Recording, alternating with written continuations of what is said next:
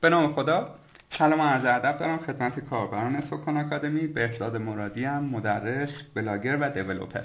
توی این اپیزود از رادیو فول در واقع در خدمت جناب آقای مهندس میلاد ناصری هستیم یکی از developer های شرکتی که برای هممون نام آشناه به نام گوگل. سلام. سلام عرض می‌کنم خدمت شما و تمام شنونده ها می‌خواستم خیلی تشکر کنم که از این فرصت و از اینکه این فرصت در اختیار من قرار بدین و از مطالب بسیار ارزنده ای که در اختیار مخاطبینتون قرار می‌دید. قربون شما. ما هم از شما تشکر می‌کنیم. علا رقم این که مشغله زیادی داشتید دعوت ما رو قبول کردید و افتخار دادید که در واقع چند تا سوال ازتون بپرسیم و با هم دیگه یک گپی بزنیم. آقای ناصری عزیز ما می‌خوایم در واقع با اطلاعاتی از خودتون گپمون رو شروع بکنیم. یه چیز جالبی که توی اکانت توییتر شما هست حالا من دقیقا واجهش یادم نیست ولی محتواش این بود کسی که کدنویسی و سن 7 سالگی شروع کرده. خب این یه ذره برامون جالبه و یکی دو تا از سوالات هم دقیقا مرتبط با همین قضیه است یه کوچولو در مورد خودتون بگید. چند سالتونه اهل کجا هستید؟ و اینکه چی خوندید. هر کجایی هم که من برام علامت سوالی بود میپرم وسط حرفتون و ازتون در واقع سوالم رو می‌پرسم. ما در خدمت. متشکرم. من متولد تهران هستم.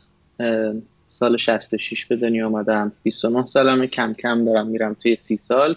بله. خیلی من نوجوانی و کودکی خاصی نداشتم. توی دانشگاه مهندسی نرم افزار خوندم چه دانشگاه صنعتی شریف شدم.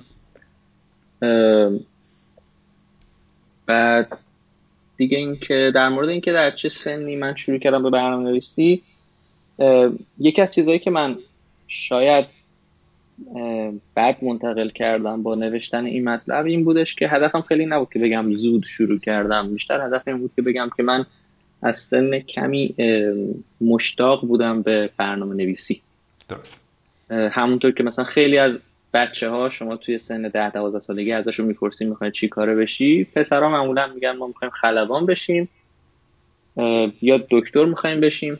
من از همون بچگی می‌خواستم مهندس نرم افزار بشم.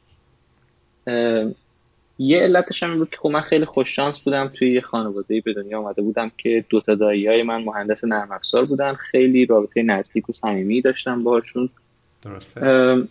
و از همون اول خب من تحت تاثیر این عزیزان وارد این حوزه شدم. و خب این خیلی یه چیزی که منحصر به این حوزه اینه که شما یه چیزی رو تو ذهن تصور می‌کنی چهار تا دگمه می‌زنی بعد یهو می‌بینی به واقعیت میپیونده. یه جورایی مثل جادوگری میمونه.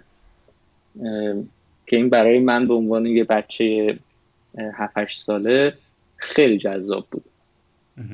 و من خب صرفا یه خورده خوش شانس بودم که تو سن کمی شروع کردم اینو.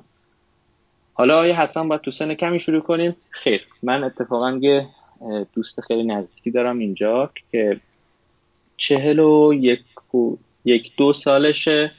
تازه پارسال شروع کرد به یادگیری برنامه‌نویسی برای اولین بار.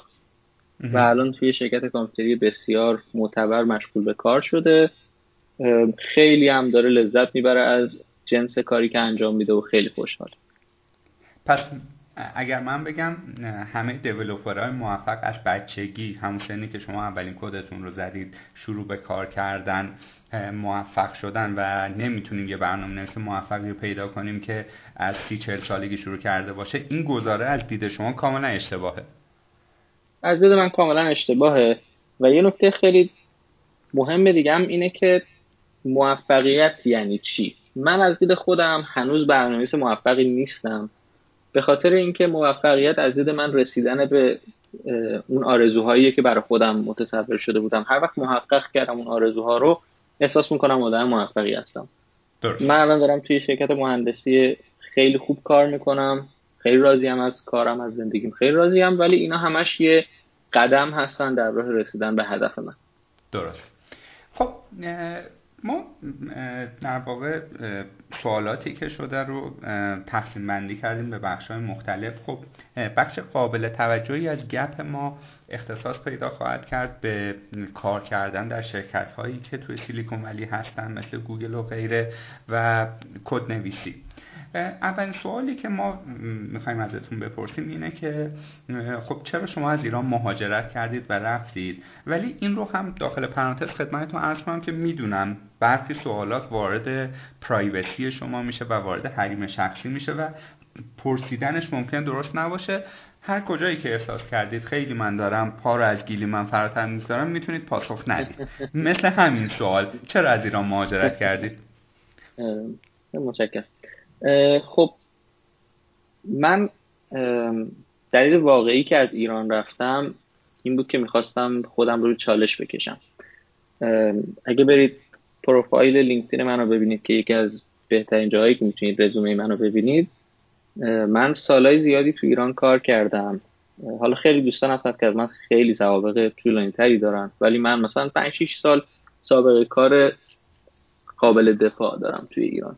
که یه بخش اعظم بخش اعظم این سابقه رو من توی شرکتی بودم به اسم کاسپیان که کارش تولید نرم افزار core banking بانک پارسیان هستش. من توی این شرکت موندم 5 6 سال توی این شرکت کار کردم رشد کردم از یه developer junior به position senior رسیدم با مسائل خیلی جالبی دست و پنجه نرم کردم. با scalability مواجه شدم با مشکلات مربوط به سیستم های high throughput چیزایی که به قولی منحصر به سیستم های بانکیه. مواجه شدم. خب خیلی به چالش کشیده شدم ولی بعد از این مدتی احساس کردم که دیگه خیلی بیشتر از این توی این شرکت پیشرفت نمی کنم و همون موقع ها بود که یه یکی از آشناها توی شرکتی به اسم حسین که شاید دوستان با نرم افزار مایکت باهاش آشنا باشن به من پیشنهاد شد که برم برای یه نرم افزار large scale ی که داشتن می نوشتن که الان به اسم بیزوتاپ اتفاقا یا بیزوتوپ به قول خودشون الان اومده بیرون. مشغول بشم به عنوان هم معمار هم مهندس ارشد و خب من این position رو قبول کردم. ولی باز هم خیلی احساس نکردم که شخصا دارم به چالش کشیده میشم. و واقعا هرچی دوروبرم رو نگاه کردم دیدم که واقعا دیگه توی ایران کار پیشرفته تر از اون به راحتی برای من قابل اکتساب نیست. به خاطر همین تصمیم گرفتم که شانسم رو توی خارج از ایران امتحان بکنم. و خب اینکه زبون انگلیسی رو مسلط بودم باعث شد که من دیدم رو محدود بکنم به کشورهای انگلیسی زبون و اون موقع خب آمریکا گزینه خوبی بود. به خاطر همین شد که من مهاجرت کردم به امریکا. درسته. ما چند بار واژه چالش رو از زبون شما داریم میشنویم. می‌تونم بپرسم تعریف شما از چلنج یا چالش چیه؟ توی حوزه برنامه نویسی یا توسعه نرم افزار؟ خب واقعیتش اینه که از دید من اون لحظه ای که من میلاد ناصری احساس کردم که کاری که دارم انجام میدم رو به راحتی دارم انجام میدم دیگه به چالش کشیده نمیشم. رشد نخواهم کرد. تا وقتی که من واقعا احساس نمی کنم که باید همش تلاش بکنم برای اینکه کار روزمره رو انجام بدم من تحت فشار نیستم توی چالش نیستم. و خب رشد من متوقف میشه به عنوان یه انسان. و خب این یکی از چیزایی که برای من به شخص بسیار مهمه. درست. آقای میلاد ناصری تصمیم می‌گیره که برای اینکه به چالش کشیده شه زبان انگلیسیش هم خوبه که حالا این رو بعدا صحبت می‌کنیم که چی جوری خوب شده. شروع کنه اپلای کردن برای کشورهای انگلیسی زبان که دیگه شاخشون ایالات متحده است. خیلی دقیقا این مسیری که شما رفتید رو می‌خوان برن و می‌خوان ببینن خب من از کجا شروع کنم و از کجا شروع کنم رزومه فرستادن و اینها. این فرایند رو هم برای من توضیح می‌دید که از کجا شروع شد چی جوری شرکت ها رو در واقع دونه دونه فیلتر کرد تا در نهایت به CDK Global رسیدید. بله. خب راستش رو بخوایم من همون موقعی که داشتم به این فکر می‌کردم که کم کم می‌خوام در واقع از ایران برم همون موقع ها یک یکی از این recruiter های شرکت گوگل با من تماس گرفت و من یه دور با گوگل مصاحبه دادم. و خب موفق نشدم این مصاحبه رو پس کنم. همین این برای من یه تلنگری بود که پس حتما من هنوز جای رشد دارم که نتونستم از پس این مصاحبه بر بیام. به خاطر همین خودم آماده کرده بودم برای یه مصاحبه بسیار سخت ولی نتونستم ازش رد شم. در کنارش نگاه کردم به آپشن های مختلف و رزومه رو برای دوستانی که خارج از کشور داشتم فرستادم که اونا به در واقع منابع انسانی شرکت که توشون کار می‌کنم بدن. یکی از دوستان من توی شرکت CDK گلوبال مشغول به کار بود. اتفاقا از دوستان خیلی نزدیک من هستش که توی شرکت کاسپیان هم ما با هم همکار بود. بله.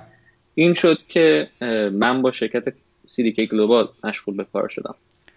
اما برای کسی که حالا نمی‌خواد از این مسیر بره راه عادیش اینه که شما رزومتون رو بفرستید برای شرکت های مختلف. همه شرکت ها یه گزینه apply دارن شما می‌تونید برایشون apply کنید واسه کار. درست. کمی در مورد ماهیت این شرکت CDK Global توضیح می‌دید که چی کار می‌کنه. آیا محصول معروفی داره که ما به عنوان یک برند معروف بشناسیمش یا نه؟ درسته. خب شرکت CDK گلوبال یک کاری انجام میده که خیلی منحصر به ایالات متحده است. و اونم تولید نرم افزار برای بنگاه های فروش خودروه این یکی از چیزهایی که یه خورده برای مخاطبین ایرانی شاید درکش سختتر باشه به خاطر اینکه ما توی ایران یه سری شرکت تولید خودرو داریم که خودشون میفروشن ماشیناشون و یه سری هم بنگاه معاملاتی داریم. و یه سری هم جاهایی داریم برای خدمات پس از فروش و اینا الزاما با هم مرتبط هم نیستن. توی امریکا شما وقتی که ماشین می‌خرید از هر بنگاهی که ماشین رو خریدید تا آخر عمر ماشین تمام خدمات پس از فروش ماشین به عهده اون بنگاه هستش. تمام تعویض قطعات لوازم جانبی چه می‌دونم هر تغییری که می‌خواید توی ماشین بدید همش به عهده بنگاه هست. در واقع شما به هیچ وجه در هیچ مقطعی با خود شرکت تولید کننده خودرو سر و کار نخواهید داشت. به خاطر همین بنگاه های, های فروش ماشین که اینجا بهشون میگن آتو دیلر نقش بسیار بسزاتری دارن توی این فرایند رد و بدل شدن خودروها. و خب این یعنی که احتیاج به یه سیستم های خیلی جامعی دارن. از این سیستمی که بهشون اجازه بده که انبارداری کنن تا تخفیف های مختلفی که می‌خوان رو ماشینا بدن جذب مشتری تولید وبسایت مدیریت فروش مدیریت منابع انسانیشون و همه اینها یه سیستم خیلی جامعی احتیاج داره. و شرکت سیدیک گلوبال یکی از بزرگترین شرکت هایی هستش که توی بازار آمریکا داره این سیستم ها رو تولید می‌کنه. مثلا ما بفهم. که چند تا شرکت رقیب هم داره. در اسم شناخته شده خارج از خاک آمریکا نیست. توی آمریکا هم به آدما بگید CDK Global نمی‌شناسن. ولی اگه با یکی از این dealer ها صحبت بکنید همشون CDK Global رو می‌شناسن. درسته. این سایت هایی که سایت های امریکایی ماشین که ما میریم که میرید مثلا ماشین رو انتخاب می‌کنید کلیک می‌کنید تودوزیش این رنگی باشه رنگ بیرونش این رنگی باشه یه نمای 360 درجه میده. کار همین شرکت های این شکلیه؟ بله. ولی آخر آخرش اگه دقت کنید شما مثلا میرید تو سایت چه می‌دونم تویوتا دات کام آخر یه سایتی رو یه ماشینی رو سر هم می‌کنید. و به قول شما تو دوزی و همه چیز رو انتخاب می‌کنید. آخرش می‌خواید بخرید میگه locate a dealer. در یعنی واقعا شما ماشین رو از تویوتا نمی‌خرید. دارید از یه دیلر می‌خرید. متوجه که اون دیلره احتیاج داره که با یه سیستمی بتونه ماشیناشو مدیریت بکنه و بفروشه و از این حرفا که این کار شرکت سیدیک گلوبال شما در واقع یکی از دوستان قدیمیتون رزومتون رو حالا به اچ آر این شرکت ارجاع میده. مسلما یک سری نقاط قوتی داشتید که شما قبول میشید. می‌تونیم اون نقاط قوت رو از زبانتون بشنویم که دقیقا چیا بودن؟ بله حتما. من یه نقطه قوت هم بودش که تمام تکنولوژی هایی که این شرکت باهاش داشت کار می‌کرد رو من تو رزومم داشت. یعنی شرکت CDK core محصولش روی تکنولوژی های Spring بود. من سابقه خوبی با Spring داشتم. زبون اصلیشون جاوا بود. من تمام سابقا با جاوا کار کرده بودم. تمامش که یه بخش قابل توجهش با تکنولوژی های J2EE کار می‌کردن که دوباره من توی رزومم داشتم. database ی که کار می‌کردن و من بهش تسلط داشتم. و به علاوه همه اینها من توی رزومم یه تعداد قابل توجهی پروژه open source روی GitHub هم داشتم. که این یکی از چیزهایی که اهمیتش رو نمیشه به اندازه کافی تاکید کرد بهش. که این باعث شد که حت... یعنی در واقع اون چیزی که باعث شد در مرحله اول حتی گوگل با من تماس بگیره سال 2014 دقیقا علتش این بودش که من یه سری پروژه اوپن سورس روی گیت هاب داشتم.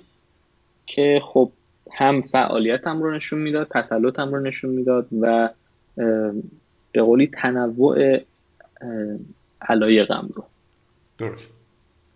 ببینم وقتی که شما یک active user GitHub باشید آیا صرفا اونجا میرن repository های شما رو می‌بینن چیزهایی که کار کردید رو می‌بینن یا نه؟ دقیقا توشون عمیق میشن نحوه کد نویسیتون رو میرن می‌بینن ترتمیز کد نویسیتون ترتمیز بودن رو مد نظر قرار میدن documentation ش رو مد نظر قرار میدن یا نه؟ صرفا فعال بودن براشون مهمه. یا کدتون هم میرن اولین سیگنالشون اولین سیگنالشون فعال بودن. درست. دومین چیزی که می‌گیرن خب این هیچ از این شرکت ها مخصوصا شرکت های بزرگ مثل مثلا گوگل و آمازون و فیسبوک نمیان با دقت کدهای شما رو بخونن. خودشون ابزارهایی دارن که مرتب داره mine می‌کنه data ی GitHub و داره آدمایی که جالبن رو در میاره. درست. ولی یه شرکتی مثل CDK که خب به نسبت شرکت کوچیکتریه. البته CDK که شرکت کوچیکتریه تقریبا ده هزار تا کارمند. یه شرکتی مثل شرکت CDK که شرکت کوچیکتریه خب واقعا روی یه شخصی که focus می‌کنن و می‌خوان با دقت بیشتر نگاه کنن مهندساشون رو میفرستن نگاه بکنن repository. یعنی حداقل در مورد من اینطور بود که کسایی که با من مصاحبه می‌کردن با دقت و جزئیات از محتوای ریپازیتوری های کتاب من با خبر بله. خب ظاهرا بلند پروازی شما اینجا هم کار دستتون میده و نمی‌تونه نیازهای فنی شما رو در واقع میت بکنه این شرکت و می‌خواید برید. این رو هم توضیح می‌دید برامون که چی شد که احساس کردید باز دوباره اینجا هم دارید درجا می‌زنید. یه شرکتی که در حوزه کاری خودش به نوعی نامبروانه ده دوازده هزار تا کاربر داره ولی باز نمی‌تونه شما رو نگه داره. چی میشه؟ بله. ببینید کلا توی بازار وقتی که یه شرکتی یک رقابت باهاش خیلی کم باشه و دو اینکه وابستگی مشتریا بهش به حدی باشه که خیلی احتیاج به نوآوری نداشته باشه خب طبیعتا حاضر نیست هزینه نوآوری رو بپردازن به خاطر همین یه همچین شرکت های کم کم شروع می‌کنن به رکود. و این حسی بود که من در مورد شرکت سیدیکی گلوبال داشتم و احساس کردم که شخصا رشدی نمی کنم و شاید برای مخاطبان ایرانی جالب باشه که کیفیت کاری که توی این شرکت من می‌دیدم با, با وجود اینکه این شرکت سالی چندین میلیارد دلار درآمد داره و یکی از بزرگترین شرکت های نرم افزاری آمریکا حساب میشه به مراتب پایین تر از تمام شرکت هایی بود که من توی ایران کار کرده بودم. این هم از کیفیت کد هستش هم از کیفیت استعدادهایی که توی شرکت مشغول به کار بودن هم از سطح دانش. به خاطر اینکه اصل مهمی که اینجا رعایت میشه اینه که محصولی که کار می‌کنه محصول خوبیه. و الزاما لازم نیستش که با بهترین کیفیت نوشته بشه. به خاطر همین خب من احساس کردم که من دوست دارم برم یه جایی که کیفیت محصولم مهمه واقعا. بله. خب ببینید کسایی که دیولوپر هستن بخشی از مخاطبین ما که دارن گپ ما رو الان گوش میدن افرادی هستن که صاحب شرکت هستن یا مدیر منابع انسانی هستن یا مدیر پروژه هستن. در واقع می‌خوایم این رو هم از زبان شما بشنویم که آیا وقتی که شما میرید نامه استعفا می‌دید یا درخواست ترک کار می‌دید می‌خوایم ببینیم چه برخوردی با شما میشه؟ خب شما کسی هستید که از چند تا فیلتر عبور کردید به هر حال راه و چاه رو توی اون شرکت یاد گرفتید و برای شما هزینه کردن. و شما بهتر از من می‌دونید که خروج یک نیرو از یک شرکت به مراتب هزینهش بیشتره تا اینکه بخوان یه نفر رو دوباره بیارن و حتی بهترم باشه تا بخواد با source code آشنا بشه با همکاران joint بشه و اینها. وقتی که شما درخواست قطع همکاری می‌دید چه برخوردی با شما شد؟ آیا راحت قبول می‌کنن یا نه؟ تلاش می‌کنن؟ من من اصولا خودم خیلی دوست ندارم که قطع همکاری کنم و فکر می‌کنم اینو از همکاری طولانی مدت من با کاسپیان می‌تونید بگید. من توی کاسپیان تقریبا 6 سال توی کاسپیان خدمت کردم. بعد از اینکه می‌خواستم از کاسپیان برم وقتی وارد شرکت حسین شدم من همون حوالی با شرکت گوگل صحبت کرده بودم و همون حوالیش هم با شرکت CDK Global مصاحبه داده بودم. به خاطر همین حدودا می‌دونستم که دیگه می‌خوام زود برم. به خاطر همین وقتی که با شرکت حسین وارد صحبت شدم اصلا از اول گفتم که من خیلی کوتاه مدت همکاری خواهم کرد با شما. و خب این باعث شد که منابع انسانی و مدیریت پروژه بتونن برنامه ریزی صحیح بکنن که منو درگیر پروژه های طولانی مدتشون به یه شکلی نکنن که رفتن من باعث آزارشون بشه.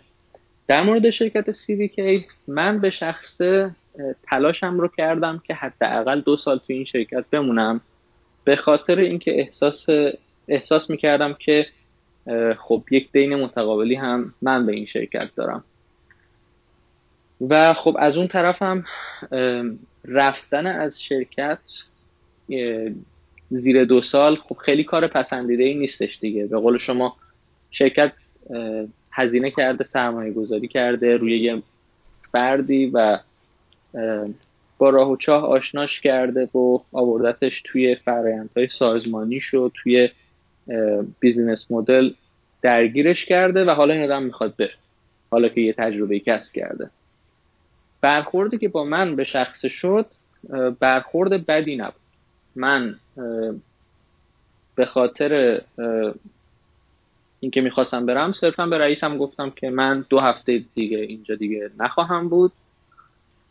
و یه فرایندی اینجا داشتن به اسم exit interview که در واقع رئیس من نشست یه روز با من صحبت کرد گفتش که مثلا این خدماتی که تو ما کردی اینو اینو اینه ما از تو خوشحالیم و تو هم به ما feedback بده که منم یه سری feedback دادم بهشون و لپتاپ سازمانیم رو تحویل دادم و اومدم بیرون.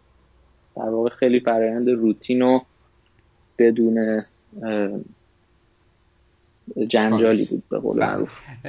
یه نکته نسبتا مهمی رو اشاره کردید و اون که اگر شما زیر دو سال توی شرکت باشید حالا جدا از مباحث اخلاقیش که ممکنه خود آدم عذاب وجدان بگیره این سوال رو می‌خوام بپرسم آیا این توی رزومه شما به عنوان یک سیگنال منفی محسوب میشه؟ وقتی می‌خواید برید توی شرکت گوگل برای شما آیا یه علامت سوال بزرگ به وجود میاد که آقا چرا چرا زیر دو سال چرا شیش ماه اینجا کد زدی؟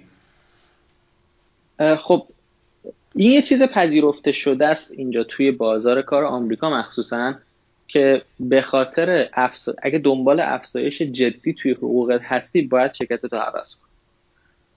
به خاطر اینکه شما وقتی که با یه حقوق پایه مثلا چه می‌دونم بگو 60 هزار دلار وارد یه شرکت کامپیوتری میشی شانس اینکه بعد از 5 سال حقوقت بشه یه 100 هزار دلار بسیار اندکه. به خاطر همین معمولا کاری که آدما می‌کنن اینه که با حقوق پایه وارد یه شرکتی میشن یکی دو سال میمونن بعد میرن وارد یه شرکت دیگه میشن یهو 10 20 درصد افزایش حقوق می‌گیرن دوباره چند سال میمونن میرن شرکت بعد و الی آخر. ولی زیر دو سال جابجا جا شدن و اینو من دارم از زبون یکی از این ریکروترهای گوگل میگم اگر بیشتر از دو تا مورد توی رزومه یه آدمی باشه که این آدم زیر یه سال جا... زیر دو سال جابجا شده معمولا این نشونه خوبی نیست. نه به خاطر اینکه نشون میده این آدم نمی‌تونه یه جا بند بشه بلکه معمولا این به این نشونه است که بقیه نمی‌تونن با این آدم کار کنن. بله. و محیط کاری سالمی نبوده که این آدم مجبور شده بره. و من already وقتی که اومدم توی خاک آمریکا یه دونه سابقه کار زیر یه سال تو شرکت حسین تو رزومم داشتم.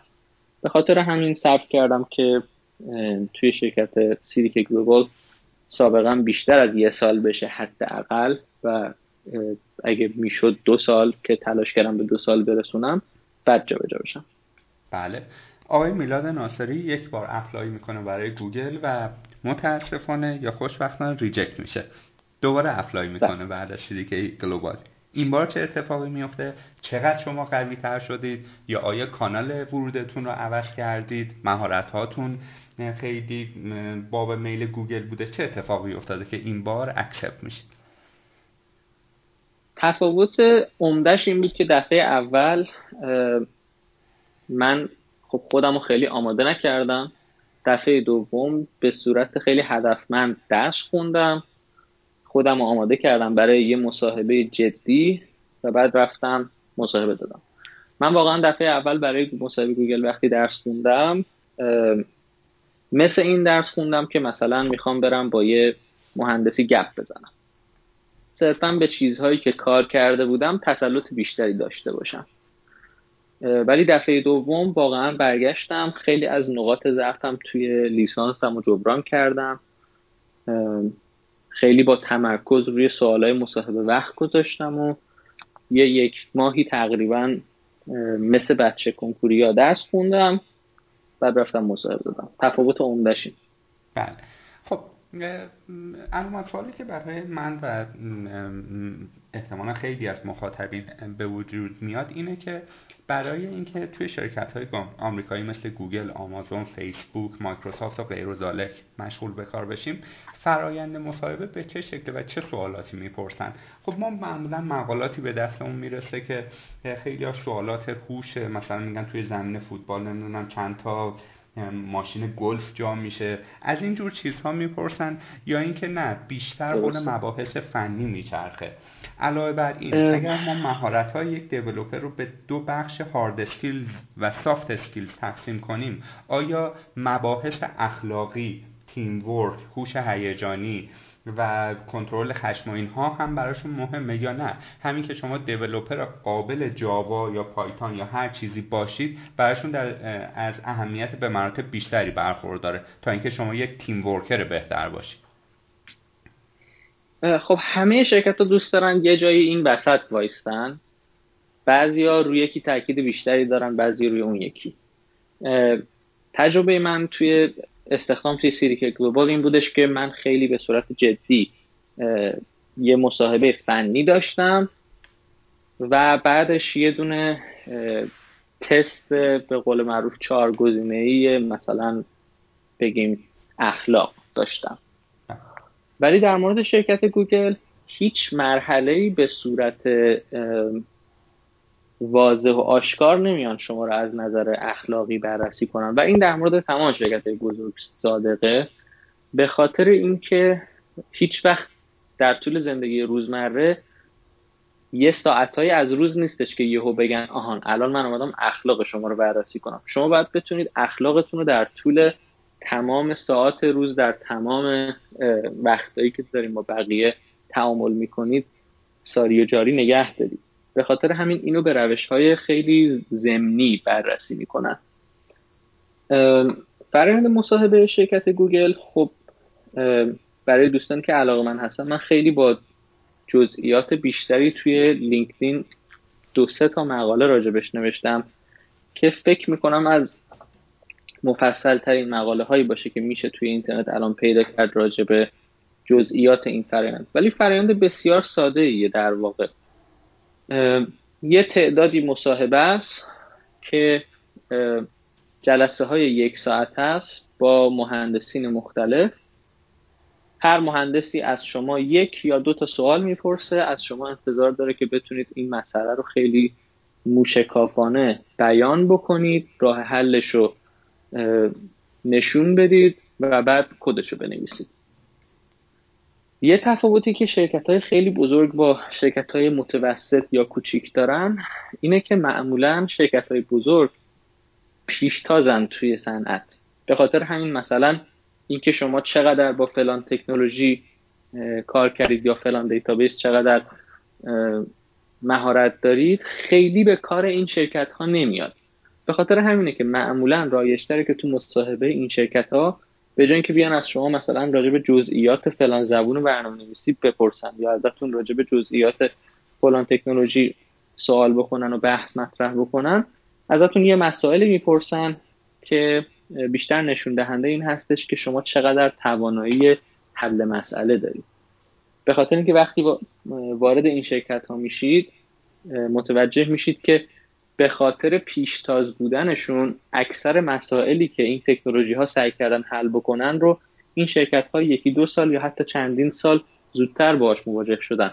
در نتیجه تکنولوژی های داخلی خودشون رو دارن که کاملا متفاوت هستش از تمام تکنولوژی هایی که بیرون هست.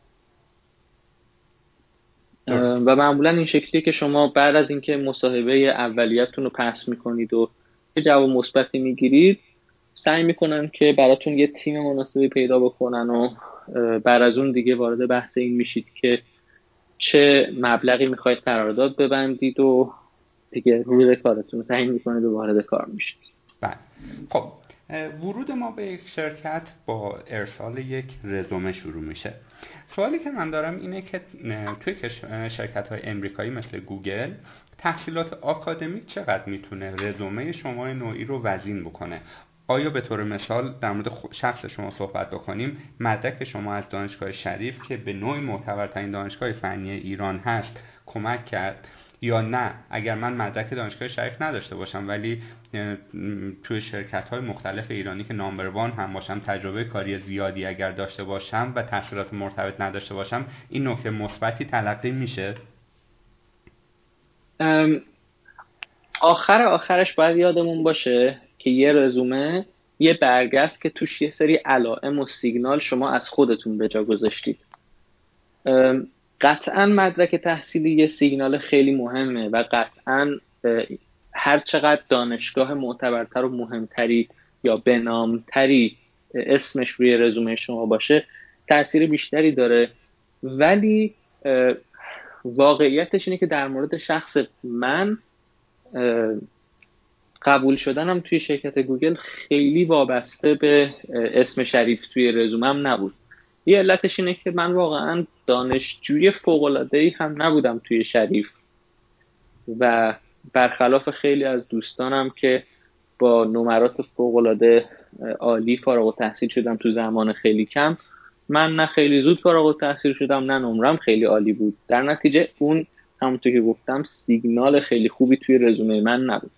در کنارش من سعی کردم که این کمبود رو با داشتن یه پروفایل گیت هاب خیلی خوب کار کردن رو مسائل جالب تو شرکت های خوب و در واقع ایجاد کردن یه رد پای آنلاین از خودم جبران بکنم. و در مجموع اینها به عنوان یه پکیج باعث شدش که رزومه من رزومه ای بشه که مورد توجه ریکروترها قرار بگیره. بله. خب. حالا در مورد من باز میگم من چون می‌خواستم بیام آمریکا یکی از محدودیت های آمریکا برای ویزای کاری اینه که شما حتما باید حداقل لیسانس داشته باشید.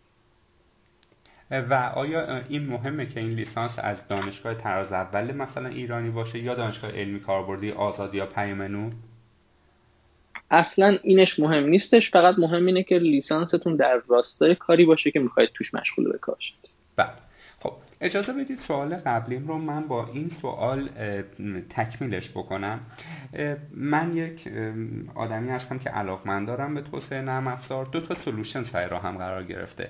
یا اینکه تجربه کسب کردن رو مثلا سن 17 18 سالگی بذارم کنار تمرکزمو بذارم روی درس خوندن که بتونم توی دانشگاه حالا مثلا علم و صنعت شریف دانشگاه تهران یا غیره قبول بشم و با رتبه خوبی قبول بشم. یا اینکه اگر که بخوام شروع کنم روی کسب مهارت برم کارآموزی بکنم خب مسلما از درس و دانشگاه میافتم و باید به یک دانشگاه با رتبه پایینتر رضایت بدم. کدوم این دو تا سلوشن مد نظر شماست و نتیجه بهتری از دید شما میده؟ بریم دانشگاه درس بخونیم بریم دانشگاه. یا نه. بعضی از دوستانی که باشون مصاحبه می‌کنیم میگن که شما برو تربیت بدنی بخون که یه لیسانسی داشته باشی که دو روز دیگه برات خواستن برن خواستگاری نگن بی سواده. ولی به موازات اون پارالل برو شروع کن بشین کد بزن یه جایی استخدام شو و حتی می‌تونی بعد از یکی دو سال هم شروع کنی کسب درآمد. کدوم یکی از این دوتا روی کرد از دید شما منطقی تره و ما رو زودتر به هدفمون میرسونه. خب اولا که من بگم که من فقط کفشی رو می‌تونم توصیه کنم که باهاش راه رفتم. بله. یعنی نمی‌تونم یه توصیه عمومی بکنم. ولی این دوتا مثالی که شما زدید که فکر کنم مقصودتونم همین بود دو سر یک طیفن. از دید من تحصیل و کسب مهارت الزاما متنافر نیستن. و این یه چیزی که من به شخصا اعتقاد دارم به خودم هم سعی کردم همین رو زندگی بکنم. من اون مقطعی که باید تلاشم رو کردم که یه دانشگاه خوب قبول شم. وقتی وارد دانشگاه شدم سعی کردم که در کنار درسام و با پاس کردن درسام یه نمره که بر خودم قابل قبول بود کسب مهارت هم بکنم تو شرکت هایی که بهشون علاقه من بودم مشغول به کار بشم کاری بکنم که بهش افتخار بکنم. و یه نکته دیگه که برای من خیلی مهم هستش اینه که از دید من ماها عمرمون بسیار ارزشمنده.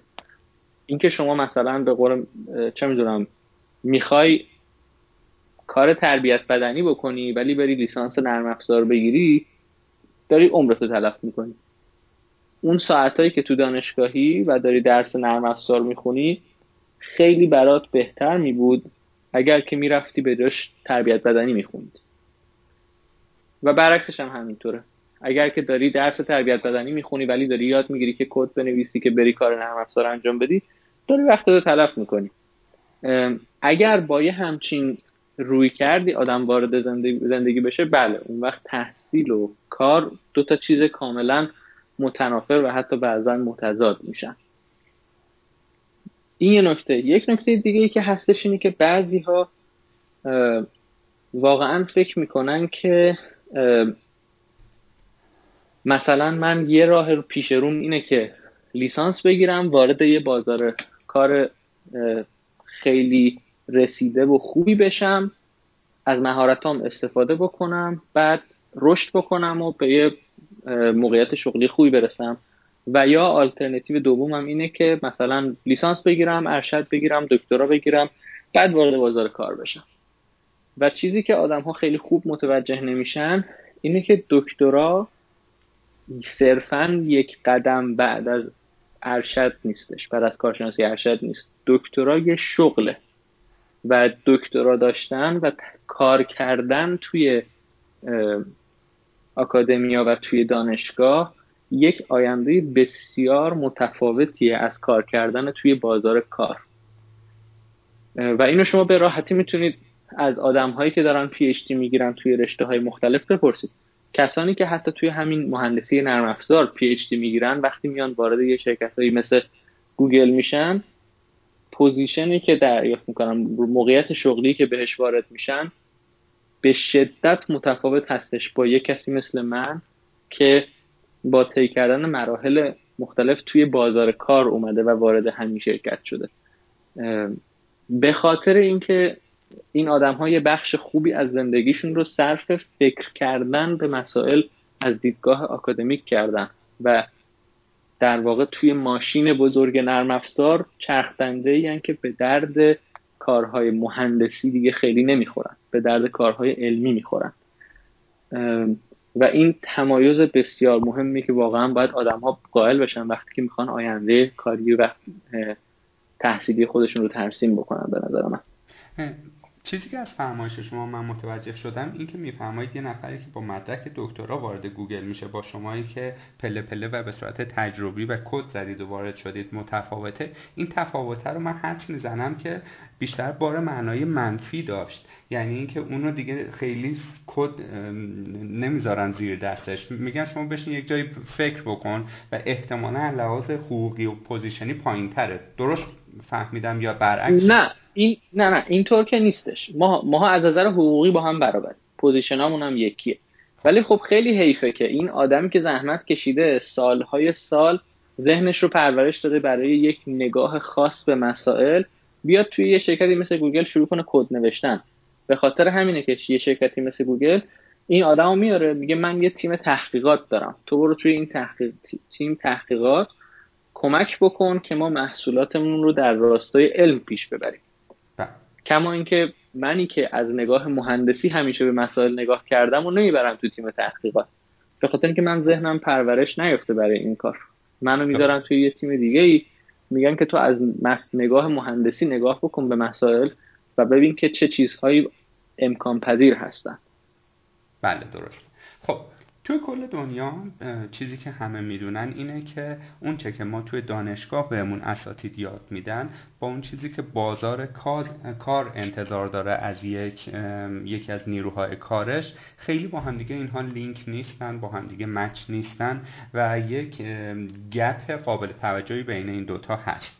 و این قضیه توی دانشگاه های ما داخل ایران خب به مراتب پررنگتره. یعنی همین رشته توسعه نرم افزار رو ما اگر مثال بزنیم خیلی چیزهایی که اونجا بهمون یاد میدن باهاش نمی‌تونیم حتی توی یک شرکت درجه سه ایرانی بریم استخدام بشیم.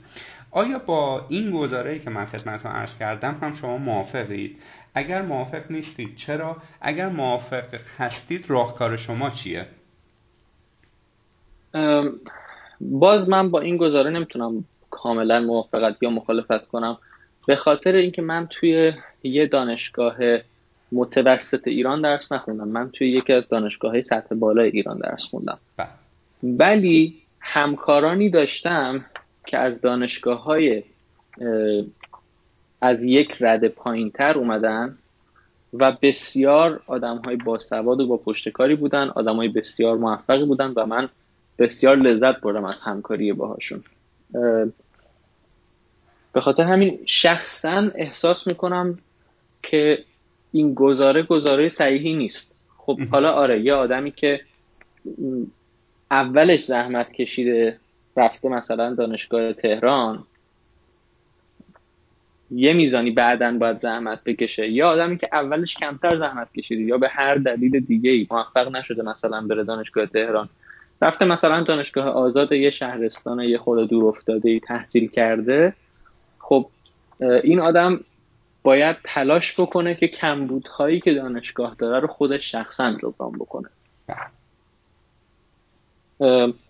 این یکی. یکی دیگه این که خب من شخصا قبول ندارم که کسی که توی دانشگاه نشسته داره درس می‌خونه باید بنشینه منتظر باشه که اساتید یه سری چیزها رو آماده بذارن دم دستش و بعد از چهار سال انتظار داشته باشه که بشه یه مهندس و بیاد توی بازار کار.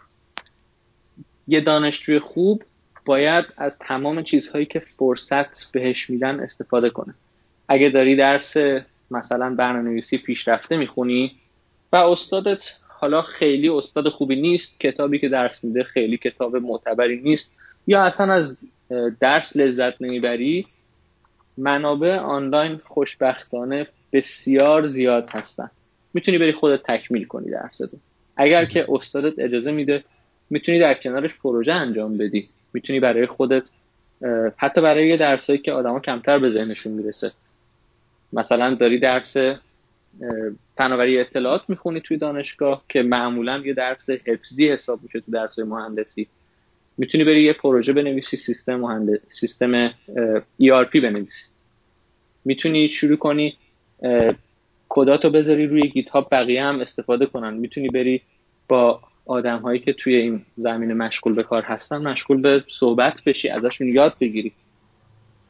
خیلی وقتا هم اساتید واقعا علاقمند هستن که چیزهای بروزتر و مهمتری رو یاد بدن ولی این نبود اشتیاق از سوی دانشجوها واقعا انرژی اساتید رو می‌گیره.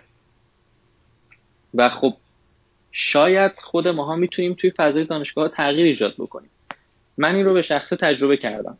من توی دانشگاه درس ذخیره و بازی اطلاعات وقتی که داشتم میگذروندم استاد ما اول شروع کرد مثل تمامی اساتید دیگه کار کردن با فایل رو درس داد و بعد از یه مدتی دید ماها واقعا مشتاقیم که بیشتر یاد بگیریم. برای ما شروع کرد یکی از کتابایی که تو دانشگاه استنفورد تدریس می‌شد و درس دادن. ماها هممون از اون درس بسیار لذت بردیم. خیلی یاد گرفتیم. من بعدا انقدر علاقه شدم که خودم شدم دستیار استاد. به همون استاد کمک کردم که ترم بعد درس رو از اول به صورت ساختیافته تری بده. میشه وارد کارهای داوطلبانه شد. می‌تونی همه همه دانشجو مجاز و مختارن که خارج از چهارچوب دروسی که توی دانشگاه داره کار میشه تشکلهای دانشجویی انجام بدن. می‌تونن دانشجوهای دیگه که علاقه من هستن رو دور هم جمع بکنن. ماشاءالله الان انقدر فورم های آنلاین و اینترنتی فراوون هستش که آدم هایی که مثل هم فکر می‌کنن حتی دیگه لازم ندارن کنار هم باشن.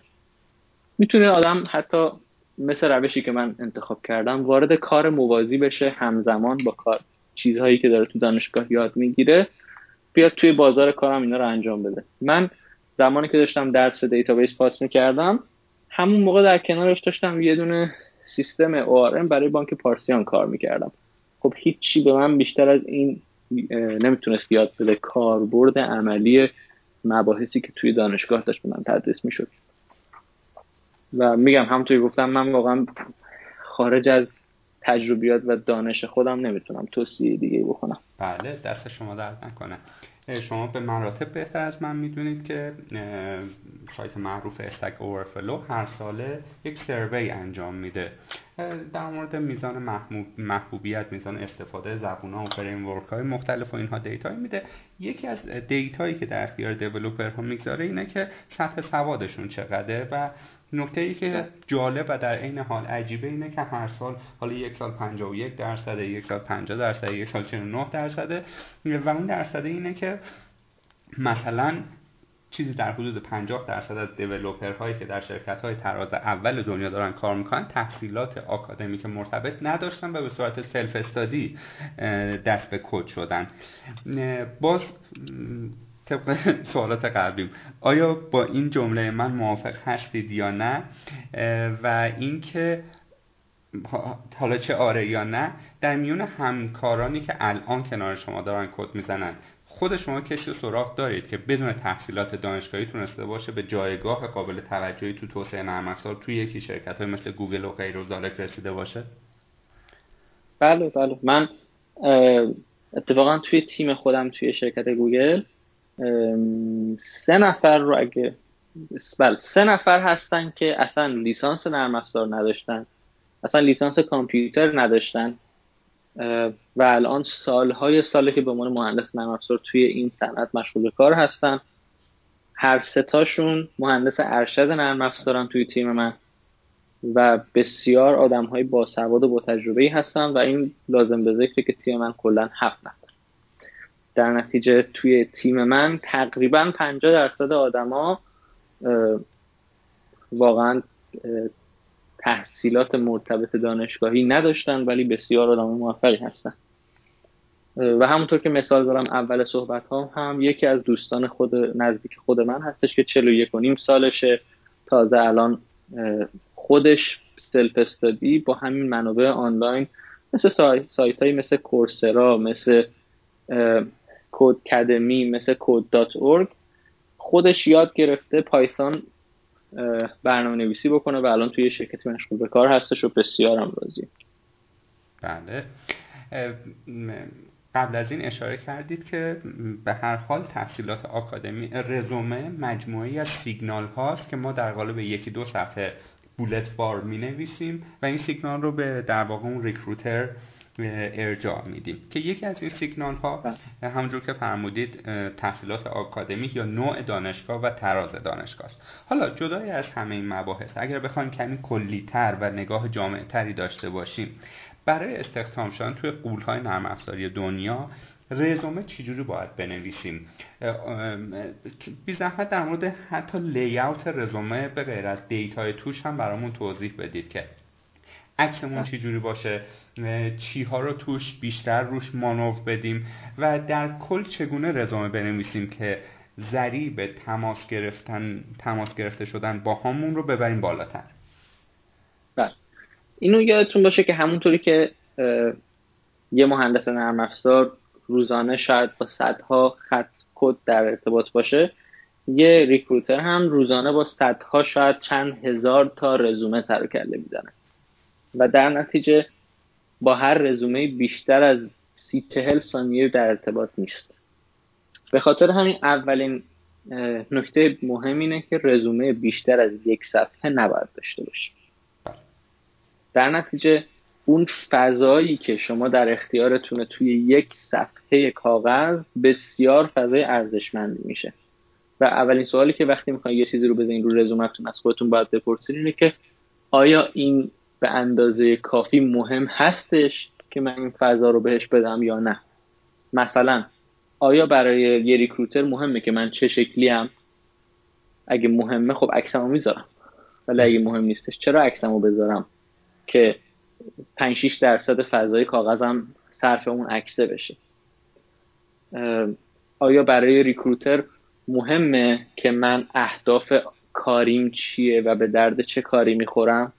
نه به خاطر اینکه من آلردی برای یک موقعیت شغلی به خصوص اپلای کردم و رزومم رو فرستادم که اون آلردی توی خودش توصیف اون شغل و اهداف اون شغل رو داره.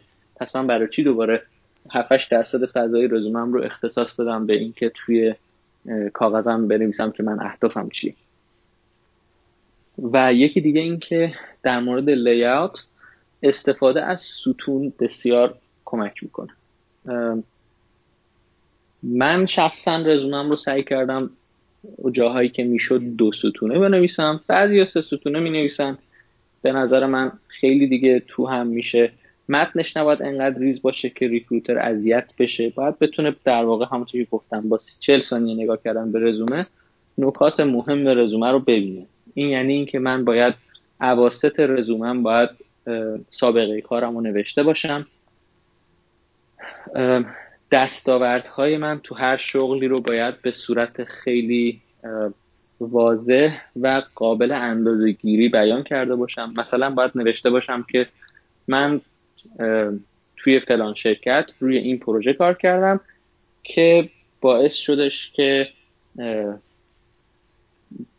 عملکرد این بخش از شرکت سی درصد بره بالا. یعنی یه سری عدد بسیار قابل اندازه گیری باید توی رزومم داشته باشم. خیلی آدما وقتی که می‌خوان رزومشون رو بنویسن به راحتی می‌تونن دو سه صفحه پر بکنن و باید آدم را یاد بگیره که از چیزایی که کمتر مهمن دل بکنه. من کاری که خودم کردم اینه که کارهایی که انجام دادم رو به ترتیب نوشتم به ترتیب اهمیت از مهمترین تا کم اهمیت ترین به میزانی که توی یه صفحه جا شد ازش انتخاب کردم بقیهش رو ریختم دور. شاید من یه کاری توی لیسانس هم یه پروژه انجام دادم که خودم بهش خیلی افتخار می‌کنم ولی وقتی توی رزومم جا ندارم و مثلا یه پروژه تو فلان شرکت کار کردم که پروژه مهمی هست بهتره که اون پروژه رو بنویسم تا کار لیسانسم. درست. به طور کلی چیزی که خیلی میگن اینه که توی رزومه ای که شما می نویسید یک نشون دهنده اشتیاق و میل شما به کلا این کار باشه. نشون بده که آدم فعالی هستین. آدمی هستین که از انجام کارهای مهم فراری نیست. نشون بده که آدم بلند پروازی هستین. مثلا از این نمیترسین که با وجود اینکه با یه position junior وارد یه شرکت میشین خودتون رو درگیر یه مسئله سخت بکنید و سه اینکه نشون بده شما توانایی حل مسئله دارید درسته. دو تا سوال جزئی تر در خصوص رزومه دارم که اولیشو می‌پرسم دومیشو یادم رفت. ایشالله که تا دارید پاسخ می‌دید دومیش بیاد به ذهنم. اینکه معمولا توی رزومه های فارسی حالا ما این رو می‌بینیم که اون آخرهای رزومه می نویسن که من آدم بسیار hard working حالا معادل فارسیش رو انگلیسیش رو میگم. hard working م patient م نمی‌دونم solution creator م و اینها. آیا همونطور که ما توی مکالمات روزمره اگه من هی الان برای شما منم منم کنم. بگم من خیلی آدم آسم خیلی number one م و اینا. به نوعی شما چندشتون میشه. آیا این هم به منظره یک سیگنال منفیه تو رزومه که یه سری صفات مثبت رو لیست کنی پشت سر هم در ارتباط با خودت؟ بگی من اینجوری هم و اونجوری هم و اینها. به قول یکی از ریکروترهای اینجا وقتی که یه ریکروتر داره رزومه رو نگاه می‌کنه هر صفتی که می‌بینه رو فرض می‌کنه شما ننوشت این اولین نکته. دوم این که وقتی که شما یه پاراگراف ته رزومت نوشتی که مثلا من آدم خیلی سخت کوشی هستم آدمی هستم که چه می‌دونم حل مسئله خیلی بلده آدم patient ی هم آدمی هم که خیلی درگیر مسائل میشم و اینا. این یعنی این که این چیزی که به من recruiter داره میگه یعنی اینکه شما به صورت concrete کاری انجام ندادی تو رزومت. وگرنه اون کاره رو مینوشتی. به جای اینکه بیای یه پاراگراف راجع به اینکه خودت چه آدمی هستی حرف بزنی. اون کاره وگرنه خودش گویای این بود که چقدر تو آدم سخت کوشی هستی. بله متوجه شدن در واقع به طور ضمنی تو سخت کوشی میاد. وقتی شما یه پروژه عجیب غریبی رو تونستی هندل بکنی. سوال دومم که به ذهنم رسید اینه که یه بخشی هست اون آخر ماخرا تحت عنوان اینترست. یا علائق که نمی‌دونم به کوهنوردی و سینما و مطالعه و الان دیگه مد شده من به خواندن کتاب های تخیلی و علمی خیلی علاقه دارم و اینا یا برم مثلا جمعه توی جاده چالوس آشغال جمع بکنم. مثلا کار فرهنگی و نمی‌دونم دوست داره طبیعت و اینا. آیا این با سیگنال مثبت یا منفیه؟ دوباره میگم این این نشون دهنده اینه که شما تو رزومت به اندازه کافی کار انجام ندادی که تهش انقدر جا داری که این چیزها رو بنویسی. بله. خب خیلی خلاصه و مفید. در خیلی خوب به تن من نشست. پاسختون در ارتباط با این دوتا. یک سوالی پرسیده شده. حالا من این رو نمی‌دونم از کجا دوستمون در واقع چنین اطلاعاتی دارن که می‌خوایم صحت و صحبش رو از زبان شما بشنویم. و اون همین که آیا این درسته که گوگل با هر کسی که رزومه میفرسته تماس می‌گیره؟ خب اولا من یه نکته ای رو اینجا یه disclaimer بگم. من الان که دارم حرف می‌زنم به عنوان یه مهندسی دارم حرف می‌زنم ولی نه به عنوان نماینده گوگل. یعنی این حرفی بله. که من دارم می‌زنم حرف بله. رسمی حرف رسمی گوگل نیست. دو من این که نه. گوگل با هر کسی که رزومه میفرسته تماس نمی‌گیره. اینجا یه تفاوت بزرگی هستش بین گوگل و شرکت هایی که به صورت پیمانکاری برای گوگل کار می‌کنن. یه تعدادی شرکت پیمانکار هستن که از طرف گوگل موظف میشن که به تمام کسانی که رزومه میفرستن زنگ بزنن. به چه شکل؟ به این شکل که یه مصاحبه اولیه تلفنی انجام میدن. یه سری سوالای روتین که اکثرا نمونه هاش هم حتی آنلاین میشه پیدا کرد. این شرکت ها کارشون اینه که آدما رو فیلتر می‌کنن. اون آدم هایی که این شرکت ها تشخیص دادن که اگه برن وارد فرایند مصاحبه گوگل بشن قبول میشن ارجاع داده میشن به گوگل. و حالا این وسط یه بازار رقابتی هست که مثلا یه شرکت هایی مثل گوگل و مایکروسافت و فیسبوک حتی میان مدل مزایده ای با این شرکت ها کار می‌کنن که مثلا هر چقدر که این کاندیدایی که این شرکت ها معرفی می‌کنن به گوگل موفق تر باشه یه پاداشی به اون شرکت میدن. در نتیجه اون شرکت ها سختگیرتر میشن. ولی در واقع لب کلام این که نه. گوگل با تمام کسانی که رزومه میفرستن تماس نمی‌گیره. درست. خب شما در ابتدای بحثمون جایی اشاره فرمودید که تجربیاتی که توی شرکت های نرم افزاری به نوعی طراز اول ایرانی داشتید از کیفیت کدها مدیریت پروژه غیر نسبت به یک شرکتی مثل CDK گلوبال به مراتب بالاتره. حالا من می‌خوام یه ذره وارد جزئیات بیشتر این مبحث بشیم و اون همین که به هر حال شما یک سری چیزهایی توی شرکت های ایرانی یاد گرفتید. حالا بیشتر در ارتباط با core banking و زبان اختصاصا Java و غیره. آیا تجربیات کدنویسی شما توی شرکت های ایرانی تونسته توی گوگل همین الان که دارید کد می‌زنید یه جایی به کارتون بیاد؟ یا نه مدل کار مدل فکر کردن در ارتباط با حل مسئله و اینا کاملا زمین تا آسمون فرق داره؟ من صد درصد حتما به کار میاد. به هر حال اینا همش تجربه که من رو دوش خودم دارم با خودم می‌کشم. بله از چه نظر؟ از این نظر که یک جنس و کیفیت کد که ناشی از تجربه هست توی این شرکت ها به درد می‌خوره. هر چقدر شما بیشتر کد بنویسید کد تمیزتر بهتر می‌فهمید یعنی چی. بهتر بلد میشید کدی که خانه هست بنویسید. و خب این یه چیزیه که تو این شرکت بهش ارزش داده میشه واقعا. یکی دیگه این که شما هر چقدر که بیشتر کد بنویسید قدرت حل مسئلهتون بیشتر میشه و خب این دوباره یه چیزی که با خودتون می‌برید. و یکی دیگه این که من شخصا تجربه که توی ایران داشتم خب خیلی شامل این می‌شد که یه مسئله کاری رو درگیر می‌شدم با یکی دو نفر دیگه باید روش بحث می‌کردم به یه راه حلی می‌رسیدیم این راه حل رو محک می‌زدیم و اجراش می‌کردیم. و این به من این قدرت رو داد که بتونم راه حلم رو برای آدم های دیگه تشریح بکنم. و این یکی از چیزایی که خیلی به من کمک می‌کنه. یه چیزی که حالا منحصرا توی گوگل به درد من نمی‌خوره تمام تکنولوژی هایی هستن که من توی ایران زحمت کشیدم و یاد گرفتم. مثل Spring مثل مثلا MySQL مثل MongoDB تمام این تکنولوژی هایی که خیلی trend ی هستش الان.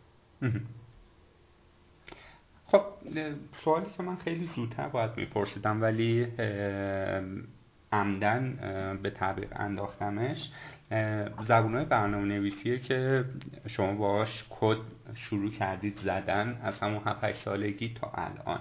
میشه به صورت در واقع لیستوار از اولین تا آخرین برامون نام ببرید؟ درسته. من, من اولین زبون برنامه‌نویسی که باش کد نوشتم زبون پاسکال هستش. به خاطر اینکه من همونطوری گفتم دایی من مهندس نرم افزار بود. منو با خودش می‌برد شرکت. یه کتاب برنامه نویسی به زبان پاسکال مورگان کافمن داشتن اونجا که من کدای اینو شروع کردم copy paste کردن یعنی تایپ کردن توی editor Turbo Pascal. برام خیلی جالب بود. شروع کردم باش بازی کردن و اون کتاب خوندم و کم کم Pascal یاد گرفتم. بعد از یه مدتی همون موقع که کم کم اینترنت داشت باب می‌شد شروع کردم HTML کار کردن. یه خورده JavaScript یاد گرفتم. بعد PHP یاد گرفتم.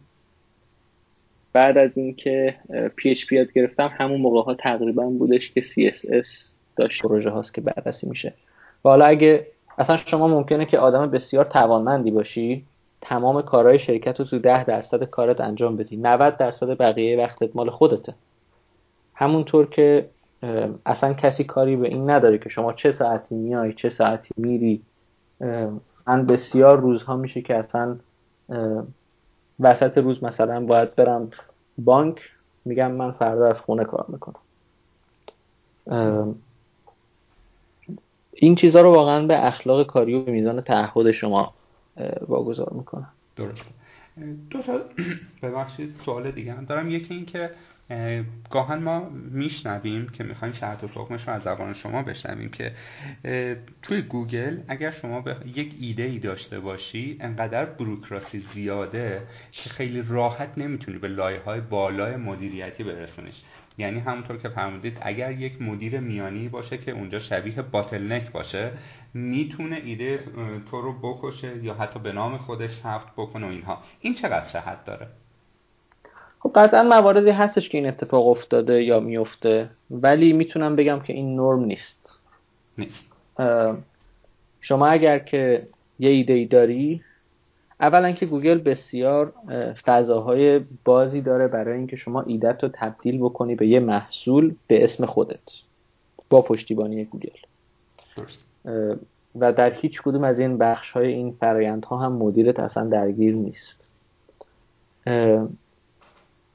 دوم اینکه اگر که شما اصلا یه ایده ای داری و می‌تونی یه سری آدم رو پیدا بکنی که باهات هم نظرن یا هم فکرن یا دوست دارن مشتاقن که باهات همکاری کنن اصلا می‌تونی کاملا خارج از چرخه بروکراسی نرمال گوگل می‌تونی این رو به عنوان یه پروژه 20 درصدی شروع کنی و بعد به یه نقطه ای که رسیدی که احساس می‌کنی حالا میشه اینو محصول کرد. فرایندهایی وجود داره که می‌تونی به سرعت اینو تبدیل به یه محصول با پشتیبانی بکنی. به خاطر من شخصا تا, تا الان چیزی که دیدم اینه که این نرم نیست. اتفاقا شاید حتی برعکس باشه. توی گوگل چیزی که من دیدم این هستش که اتفاقا خیلی خیلی زیاد میشه که برای انجام یک کار مثلا هفت آلترناتیو داری. مثلا شما می‌خوای چه می‌دونم پروژه رو می‌خوای بیلد کنی هفت تا طول هستش که با هر کدوم میشه دقیقا همون کارو کرد. هر کدوم رو یک کسی نوشته به خاطر اینکه یه چیز خاصی براش مهم بوده. بله. نکته دیگه ای که هست اینه که وقتی شما نوعی وارد گوگل میشید سطح دسترسی به source code چی جوری به شما assign میشه؟ مثلا آیا شما به کل حالا این رو هم بگید که آیا version control ی که گوگل داره اختصاصی خودشه یا چیزایی مثل Git و اینها استفاده می‌کنه؟ و اختصاصا بخوایم در مورد source code صحبت بکنیم سطح دسترسی ها به چه شکله؟ آیا شما تا یک لایه‌ای که فقط مرتبط با شغلتون هست دسترسی به source code دارید؟ آیا کسی که وارد گوگل میشه مثلا به الگوریتم های خیلی حساس search engine و ranking ش و اینها دسترسی داره؟ چون ممکنه شما بگید من ممکنه که برم از فلان source code یه قطعه کدی رو بردارم بیارم و اینجا هم سرعت توسعه بره بالاتر و هم یه کدی که تست شده است و بهینه رو بذارم و آزمون و خطا نکنم. این source code چجوری سطح دسترسی شما واقعا در مورد سیستم source code اینها همش حتی اطلاعات عمومی هم هست یعنی بله. میشه آنلاین هم search کرد. بله. گوگل یه version ی یه نسخه customize شده, شده از سیستم Perforce رو استفاده می‌کنه و اسمش رو هم گذاشته Piper. یه مهندس گوگل و تاکید می‌کنم گوگل نه شرکت های وابسته. به تمام تمام کد که توی گوگل نوشته میشه دسترسی read حداقل داره. و این به خاطر اینه که دقیقا همونطور که شما گفتید گوگل بسیار تاکید داره بر reusability بسیار تاکید داره بر اینکه اگر که یه کسی یه کدی رو زحمت کشیده نوشته تستش کرده و رفته رو production دلیل نداره که یه آدم دیگه ای دوباره همون کار رو بکنه. تنها بخشی از کد کل گوگل و این شامل تمام محصولات گوگل میشه که برای عموم developer ها آزاد نیست. الگوریتم ranking search هست. به جز این هر بخشی از کل کد گوگل رو همه می‌تونن ببینن. بله. و اینکه اون کد بیشتر باز به اخلاقیات برمیگرده که اون دیولوپر در واقع جای دیگه ای استفادهش نکنه بعد از قطع همکاری. خب یه میزانش به اخلاقیات برمیگرده یه میزانش به این برمیگرده که گوگل وکیلای خیلی خوبی داره. آها. بله. خب من یه نکته هم در خلال صحبتاتون به ذهنم رسید. بحث اون 20 درصده. فکر می‌کنم زبان محبوب Python جز یکی از همون پروژه هایی بود که developer اصلی یا خالق این زبان توی گوگل و به عنوان یه پروژه همینجوری استارتش زد. درسته؟ من مطلع نیستم به اندازه کافی که بتونم بگم. Okay. مرسی. خب جایی اشاره کردید در مورد time کاری ولی که ولی Angular JS که یکی از فریم هایی هستش که توی گوگل خیلی جدی استفاده میشه یعنی بیرون گوگل خیلی جدی استفاده میشه از پروژه های 20 درصدی هستش. بله. خب اگر اشتباه نکنم Python هم مال پیش از تأسیس گوگل حتی ولی مطمئن نیستم حالا اطلاعات من میگه که این زبان در واقع چند تا version قبلا داشت. حالا اگه اشتباه نکنم ABC بوده شاید یکی از اسماش که هی شکست خورد و اینا. در نهایت اون rewrite اصلی که میکنش Python فکر می‌کنم توی گوگل بوده. حالا کاربران می‌تونن اطلاعات بیشتری اگر هست در بخش commenting با ما share کنن. جایی تو صحبتتون بله. اشاره کردید. که تایم کاری توی گوگل خیلی بازه. یعنی اون سیستمی که ما باید تو شرکت های ایرانی مرسومه که در واقع ثبت انگشت بکنیم. این تایم اومدم این تایم رفتم. انقدر پایان ماه کشتی باید بخوری یا اینها نداری یا اینها. این رو هم حالا توضیح دادید. فرای این چیزی که الان توی ایران باب شده و مثال زدنیه میگن فضای کار گوگلی. یعنی شما فوتبال دستی می‌ذاری اونجا یه مبل راحت می‌ذاری نمی‌دونم ردبول می‌ذاری که دیولوپرات میل بکنن. توی گوگل می‌بینیم سورسوره از طبقه دوم طرف قل می‌خوره میاد پایین و اینها. و امکانات رفاهی یا با دوچرخه از این ور اون ور میره تو اینها. این چقدر صحت داره؟ آیا بیشتر کار تبلیغاتی گوگل داره می‌کنه؟ یا همین نه اینا امروز کدی که شما زدید از یه چنین محیطی پا شدید اومدید منزل و ما تایم گران رو گرفتیم داریم گپ می‌زنیم. نه اینا واقعا وجود داره. ما ما توی office من تو شهر کرکلند مشغول به کار هستم. من توی office ماونتن ویو کار نمی کنم هرچند که همه مهندسایی که تو آمریکا حداقل مشغول به کار میشن تو گوگل. یک یا دو هفته اول کارشون توی ماونتن ویو میرن. تو ماونتن ویو خب خیلی از این امکانات هستش. ما توی office مون که office نسبتا بزرگی هستش هم خیلی از این چیزهایی که گفتید داریم. چه می‌دونم صندلی ماساژ داریم که همینجوری می‌تونی بری استفاده بکنی. اتاقی داریم که برای مثلا بازی pinball و arcade و مثلا چه می‌دونم ایکس باکس و پلی استیشن و از این چیزا هستش. هزار تا میز پینگ پونگ و زمین تنیس و اسکواش و از همه این امکانات رو داریم. ولی من حداقل خیلی آدم هایی رو نمی‌بینم که مرتب در حال استفاده از اینها باشن. علتش هم این هستش که خب اگر که می‌خوای هم کارت رو انجام بدی هم از اون امکانات استفاده بکنی یعنی اینکه مثلا باید 14 ساعت سر کار باشی. که این مخصوصا برای جوانترهایی که تازه از دانشگاه اومدن و از کالج اومدن سر کار بسیار جذاب هست. اونا خب آره خیلی مرتب. همش دارن بازی می‌کنن بعد میان سر کارشون دوباره میرن بازی می‌کنن.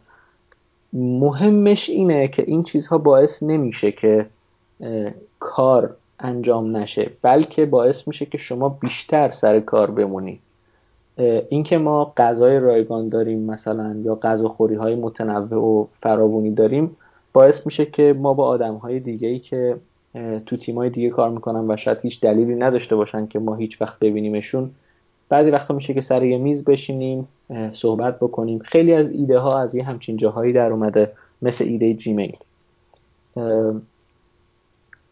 و خلاصه اینکه بله این این امکانات و این چیزهای جانبی همشون صحت داره واقعی تو تقریبا تمام office های گوگل همچین چیزهایی هستش. ولی از اون طرف هم ازت انتظار میره که به همون میزان هم کار deliver بکنی. بله. خب ما وقتی که مهاجرت می‌کنیم مثلا داخل ایران مثلا من از شهرستان پا شدم اومدم تهران یه جورایی یک کالچر شاکی به وجود اومد. یعنی اختلاف فرهنگی بود که یکی دو سال اول تو توی حال و هوا باید قرار بگیری یه سری چیزها رو آن لرن کنی یه سری چیزهایی رو ری لرن بکنی تا بتونی تو اون فرهنگ خوب کار بکنی. حالا وقتی که ما از بین دو تا کشور مهاجرت می‌کنیم این گپه یا این شاکه به مراتب پررنگتر خواهد شد. داخل پرانتز این رو هم در نظر داشته باشیم که خب امروز اختلافات سیاسی که بین دولت های ایران و آمریکا هست ناخداگاه یک سری لیبل ها روی ما زده میشه. یعنی یا لیبل تروریست زده میشه یا لیبل جهان سوم زده میشه یا لیبل حامی تروریست زده میشه. کاری به این مباحث نداریم که بخشیش به حق درسته و بخشیش به حق نادرست. می‌خوام ببینم بله. شما با این challenge ها چجوری کنار اومدید؟ آیا شما اینو توی گوگل از روی اسمت خب تابلو میشه که بله. دین چیه کجایی هستی یا اینها. یا از روی چهرمون خب معلوم میشه که آسیایی هستیم. آیا اینها باعث بنای harassment یا چه واژه‌ای آوردم؟ مثلا خودم هم موندم چجوری استفادهش کنم ولش کنیم. این چیزا باعث میشه که شما اذیت بشید؟ حالا توی محیط گوگل کمتر. یه دلیلش این که خب محیط خیلی بین المللی داره گوگل. اکثر همکارای من اصلا امریکایی نیستن. و یه درصد قابل توجهی از کارمندای گوگل اصلا امریکایی نیستن. حتی کارمندایی که تو خاک امریکا مشغول به کارن. و اصلا تو بازار کار رشته ما این هستش. واقعا ما های غیر امریکایی زیاد داریم. در نتیجه خیلی ها مهاجرن.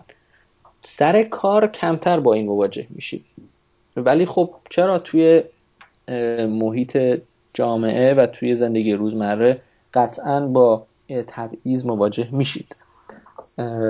تبعیضا به شکلهای مختلف. از آدمایی که مثلا شروع می‌کنن اولین جملهشون رو با این شروع می‌کنن که خب از چه کشوری اومدی؟ تا آدمهایی که مثلا وانمود می‌کنن که چه می‌دونم چون انگلیسی زبان دوم توه پس حتما خوب متوجه نمیشی که من چی می‌خوام بهت بگم؟ قطعا این چیزها رو می‌بینی.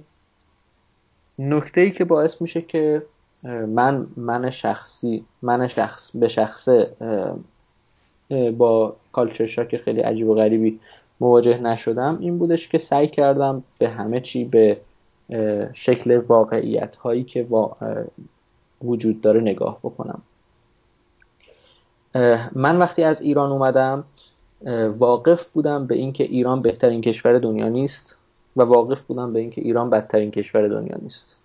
وقتی وارد خاک آمریکا شدم سعی کردم به این خودم رو واقف نگه دارم که امریکا بهترین کشور دنیا نیست بدترین کشور دنیا هم نیست. مثلا یکی از چیزایی که من به شدت دلم تنگ میشه براش برای ایران وسایل نقلیه عمومیه. من اینجا خرید روزمره رو می‌خوام انجام بدم بدون ماشین نمی‌تونم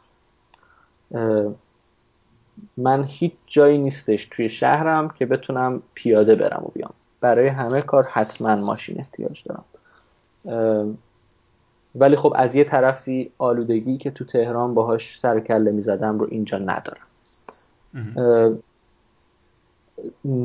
من واقفم به این که سیاست هایی که کشور امریکا دنبال می‌کنه خیلی مورد پسند من نیستش. همونطور که خیلی از سیاست که کشور ایران دنبال می‌کرد خیلی مورد پسند من نبود. و اینها همش باعث میشه که شما شما وقتی که با واقعیت های جامعه که توش زندگی می‌کنید روبرو بکنید خودتون رو همش باعث میشه که خیلی تمایز جدی نمی‌بینید. چون به قولی آسمون همه جا آبیه. همه جا یه سری آدم خوب هست یه سری آدم بد هست. همه جا یه سری امکانات وجود داره یه سری چیزا نیست. یه سری یه ترید آفه شما یه سری چیزا رو از دست می‌دید یه سری چیزا در قبالش به دست میارید. بله. و این چیزیه که من می‌تونم به مخاطبین شما بگم. بله. بخوایم کلام در واقع خوب شما رو پارافریز بکنیم. اینه که اگر تعصب رو بذاریم کنار به نظر می‌رسه خیلی اذیت نخواهیم شد. بله دقیقا همینطور هستش. خب. ما و خب از یه طرفی در دنباله اینکه تعصب رو بذاریم کنار آدم ذهنش هم باید باز بکنه برای پذیرش چیزهای جدید. درست. خب. متاسفانه داخل ایران ما هر روز شاهد یه در واقع تحریمی از جانب گوگل هستیم برای دیولوپرهای ایرانی. خب developer.google.com برای ما تحریمه IP ایران تحریمه بایستی با پروکسی واردش بشیم. گوگل آنالیتیکس تحریمه. تحریم که هیچی امروزه می‌بینیم دونه دونه دارن user های ایرانی رو block می‌کنن خب؟ و خیلی از چیزهای دیگه.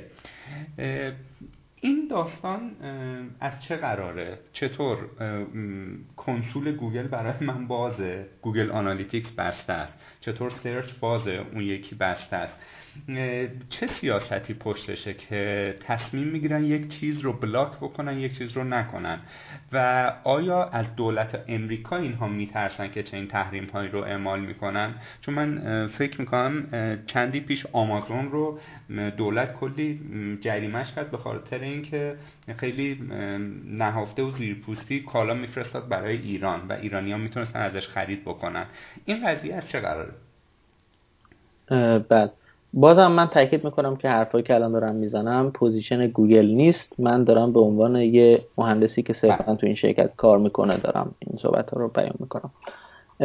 خب ما توی گوگل یه جمعیت نسبتا فعال ایرانی داریم که خیلی تلاش می‌کنیم که منافع هموطنهای خودمون رو سعی کنیم که تضمین بکنیم.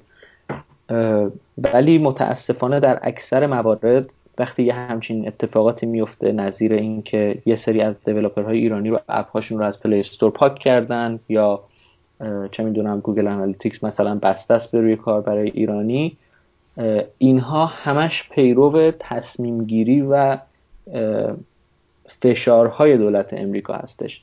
خیلی از این موارد مثلا اینکه گوگل انالیتیکس بسته بشه به روی کاربرای ایرانی یا بعضی از app ها از پلی استور حذف بشن.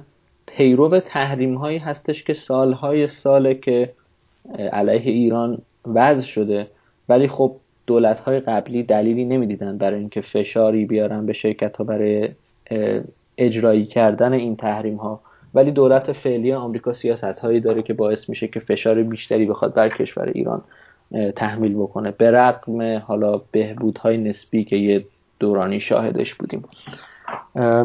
به خاطر همین واقعا خب خیلی از این موارد وکلای شرکت به حق هم واقعا راهی پیش رو ندارند. به جز که یه سری از این چیزها رو ببندن یا اینکه مواجه بشن با جرایم با جرایم بسیار سنگین. داریم مثلا راجع به چند شاید چند ده میلیارد دلار صحبت می‌کنیم. که می‌تونه یه شرکتی مثل گوگل رو واقعا حتی به زمین بزنه. درست. پس ما هر موقعی خواستم من برم تو Google Analytics ببینم سکان کدوم بخشش بیشتر کلیک خورده کدوم بخشش کمتر و عصبانی شدم. هرگز به گوگل فوش ندم. به دولتش فوش بدم که این limitation گذاشته بله واقعا همینطوره آخه اینم در نظر بگیرید که از دید گوگل یه user ایرانی با یه user آمریکایی هیچ فرقی نداره. جفتشون دارن براش پول تولید می‌کنن. در نتیجه گوگل از خداشه که مشتری های بیشتری داشته باشه کاربران بیشتری داشته باشه. بله. خب من می‌خوام یه سال دیگه هم بپرسم یواش یواش فاز بحثمون رو عوض بکنیم. و اون همین که وقتی شما توی محیط گوگل دارید کار می‌کنید آیا جو اونجا طوری هست که روی محصولات خودش روی OS OS خودش یا بقیه زبونهای برنامه نویسی به نوعی تعصب داشته باشه. مثلا توی گوگل اگر شما فیسبوکت رو چک بکنی آیا به نوعی اون مدیر مافوقتون انتظار داره شما برید توی Google Plus یا نه؟ یا گوشی اندرویدی دستت بگیری با آیفون فرقی می‌کنه یا نه؟ توی این قضیه اصلا تعصبی ندارم. من تعصبی ندیدم. من آیفون دارم. خیلی از همکارام آیفون دارن مدیر خودم آیفون داره. لپتاپی که برای ما خریدن مک هستش. کما اینکه پیکسل بوک یا مثلا کروم بوک هم وجود داشت می‌تونستیم بخریم. من یه همچین تعصبی ندیدم. همونطور که قبلا هم گفتم کسی خیلی کاری نداره که شما پشت کامپیوتر چی کار داری می‌کنی. به خاطر اینکه در نهایت کار تو باید تحویل بدی. من نه من یه همچین تعصبی ندیدم واقعا. بله. خب تو بحثتون جایی اشاره کردید که در واقع روز به روز مباحثی مثل هوش مصنوعی و اینها داره بیشتر میشه. خب چند تا چیز ترند ما امروزه می‌بینیم. یکیش IoTه که توی ایران ما بهش میگیم اینترنت اشیا یا چیزها. واقعیت افزوده است واقعیت مجازی ماشین لرنینگ اینجور مباحثه. اگر کسی واقعا علاقمند به این چیزهای ترند باشه آیا از دید شما شانسی برای موفق شدن داخل ایران داره؟ یا شما میگید که نه چون که شرکت هایی که توی لبه تکنولوژی دارن کد می‌زنن در واقع بیشتر این حساسیت رو لمس می‌کنن. اگر چنین آدمی مهاجرت کنه و توی چنین پلتفرمی قرار بگیره به مراتب بیشتر می‌تونه رشد کنه. از دید من اتفاقا یک چنین افرادی توی ایران شانس موفقیت بیشتری دارن. به خاطر اینکه در بهترین حالت این آدما مهاجرت می‌کنن و به عنوان یه نیروی کار وارد یه شرکتی میشن که یه تجربه قابل توجهی تو این زمینه ها داره و یه سری کار رو دیکته می‌کنه به این آدما ولی توی یه بازار بدون رقابتی مثل ایران که واقعا عرصه نوآوری توش بسیار باز هست این آدما می‌تونن پیشرو باشن می‌تونن نوآور باشن و می‌تونن بنیانگذار یه سری حرکت های نوینی باشن که یه همچین فرصت های واقعا توی یه بازاری مثل امریکا بهشون داده نمیشه. من از دیدم من اتفاقا قبل از اینکه از ایران مهاجرت بکنم یکی دو تا کار تو زمینه اینترنت اشیا هم انجام دادم. بسیار با استقبال خوبی تو اون حوز عرصه مخاطبینی که من داشتم باهاشون کار می‌کردم. مواجه شد و خیلی جای کار داشت. ولی خب اینترنت اشیا از علایق شخصی من نبود. خب اگر اجازه بدید ما در واقع از اینجا به بعد شروع کنیم یواش یواش به جمع کردن. فقط من خواهشی که از شما دارم اینکه یه ذره با عدد و رقم بیشتر از این به بعد صحبت کنیم یا اسم بیشتر ببریم. مثلا اگر که من می‌پرسم چه roadmap ی یا چه کتابی اگر حضور ذهن داشته باشید و نام اون سایت course آموزشگاه و اینها رو بیاریم چون ما نمی‌خوایم یه چیز کلی به مخاطبینمون بگیم. می‌خوایم حالا بر بله. اساس تجربه شما یا اون مسیری که شما رفتید right to the point بره از همونجا شروع بکنه. یه جایی ما گفتیم که یه تعداد آدما هستن که به صورت آکادمیک developer نشدن برخلاف شما. ولی گفتیم که می‌تونن در واقع پا به پای یه کسی که مثلا از دانشگاه شریف فارغ‌التحصیل شده بره مشغول چه تو گوگل هم شروع کنه به کد زدن ولی یک سری جاهایی رو بایستی شروع کنه تقویت کردن. حالا من می‌خوام ببینم که اون نقاط ضعفی که من نوعی که مثل شما از دانشگاه شریف توی رشته مرتبط در واقع توسعه نرم افزار یا نرم افزار فارغ‌التحصیل نشدم یک سری نقاط ضعف دارم یه سری مهارت ها رو ندارم یه سری course هایی که شما خوندید و fundamentally mindset شما نسبت به مثلا database یا الگوریتم یا data structure ها تغییر داده من اونها رو اصلا نمی‌دونم چیه. میشه بگید اینها چیان به صورت لیستوار که من بایستی شروع کنم به صورت self-study خوندنشون. حالا از چه از طریق کتاب سایت آنلاین مثل کورس ارا اوداسیتی و غیر و زالک یا آموزشگاهی یا کتابی فایل پی دی افی اینو برامون یه ذره بیشتر توضیح بدید. خواهش خب یکی از پایه ترین مهارت که به نظر من هر مهندسی باید داشته باشه و خب اکثر آدما ندارن به خاطر اینکه هیچ وقت به صورت یه مهارت محسوس باش درگیر نمیشن. مهارت حل مسئله هستش. یکی از کتاب های بسیار عالی در مورد حل مسئله یه کتابیه که توی ایران ترجمهش بوده که اشتباه نکنم روش حل مسئله. اسم کتاب هستش How to Solve It. نوشته آدمی به اسم جورج پولیا هستش. مال دانشگاه پرینستون این کتاب. خیلی نگاه جالبی داره. کلا به نگاه ریاضی به مسائل و اینکه چطور میشه مسائل مختلف رو تو دنیای ریاضیات بهش نگاه کرد. بعد از اون من توصیه می‌کنم که همه استقرار پایه های علوم کامپیوترشون و تحکیم دانششون تو این زمینه بپردازن. یه کتابی هستش که ما توی زمان دانشگاه بهش می‌گفتیم CLRS که کتابی هستش به اسم Introduction to Algorithms. این کتاب مال دانشگاه استنفورد هستش. و مال یه تعدادی چهار نفر نویسنده هستش. به اسم کورمن لایسرسون ریوست و اشتاین که مخفف اسم این چهار نفر میشه CLRS این کتاب بسیار کتاب خوبی هم توی ببخشید مال MIT هستم مال استنفورد. کتاب بسیار خوبی هم تو زمینه الگوریتم هم توی زمینه ساختمان داده. بسیار کتاب پایه‌ای هستش. خوندنش کار آسونی نیست به خاطر اینکه خیلی صبر و پشتکار می‌خواد ولی من کتابی بهتر از این تا به حال ندیدم توی این زمینه. یه چیز دیگه ای که هستش که من توصیه می‌کنم آدم ها حتما مطالعهش بکنن دانش پایه‌ای سیستم عامل هستش.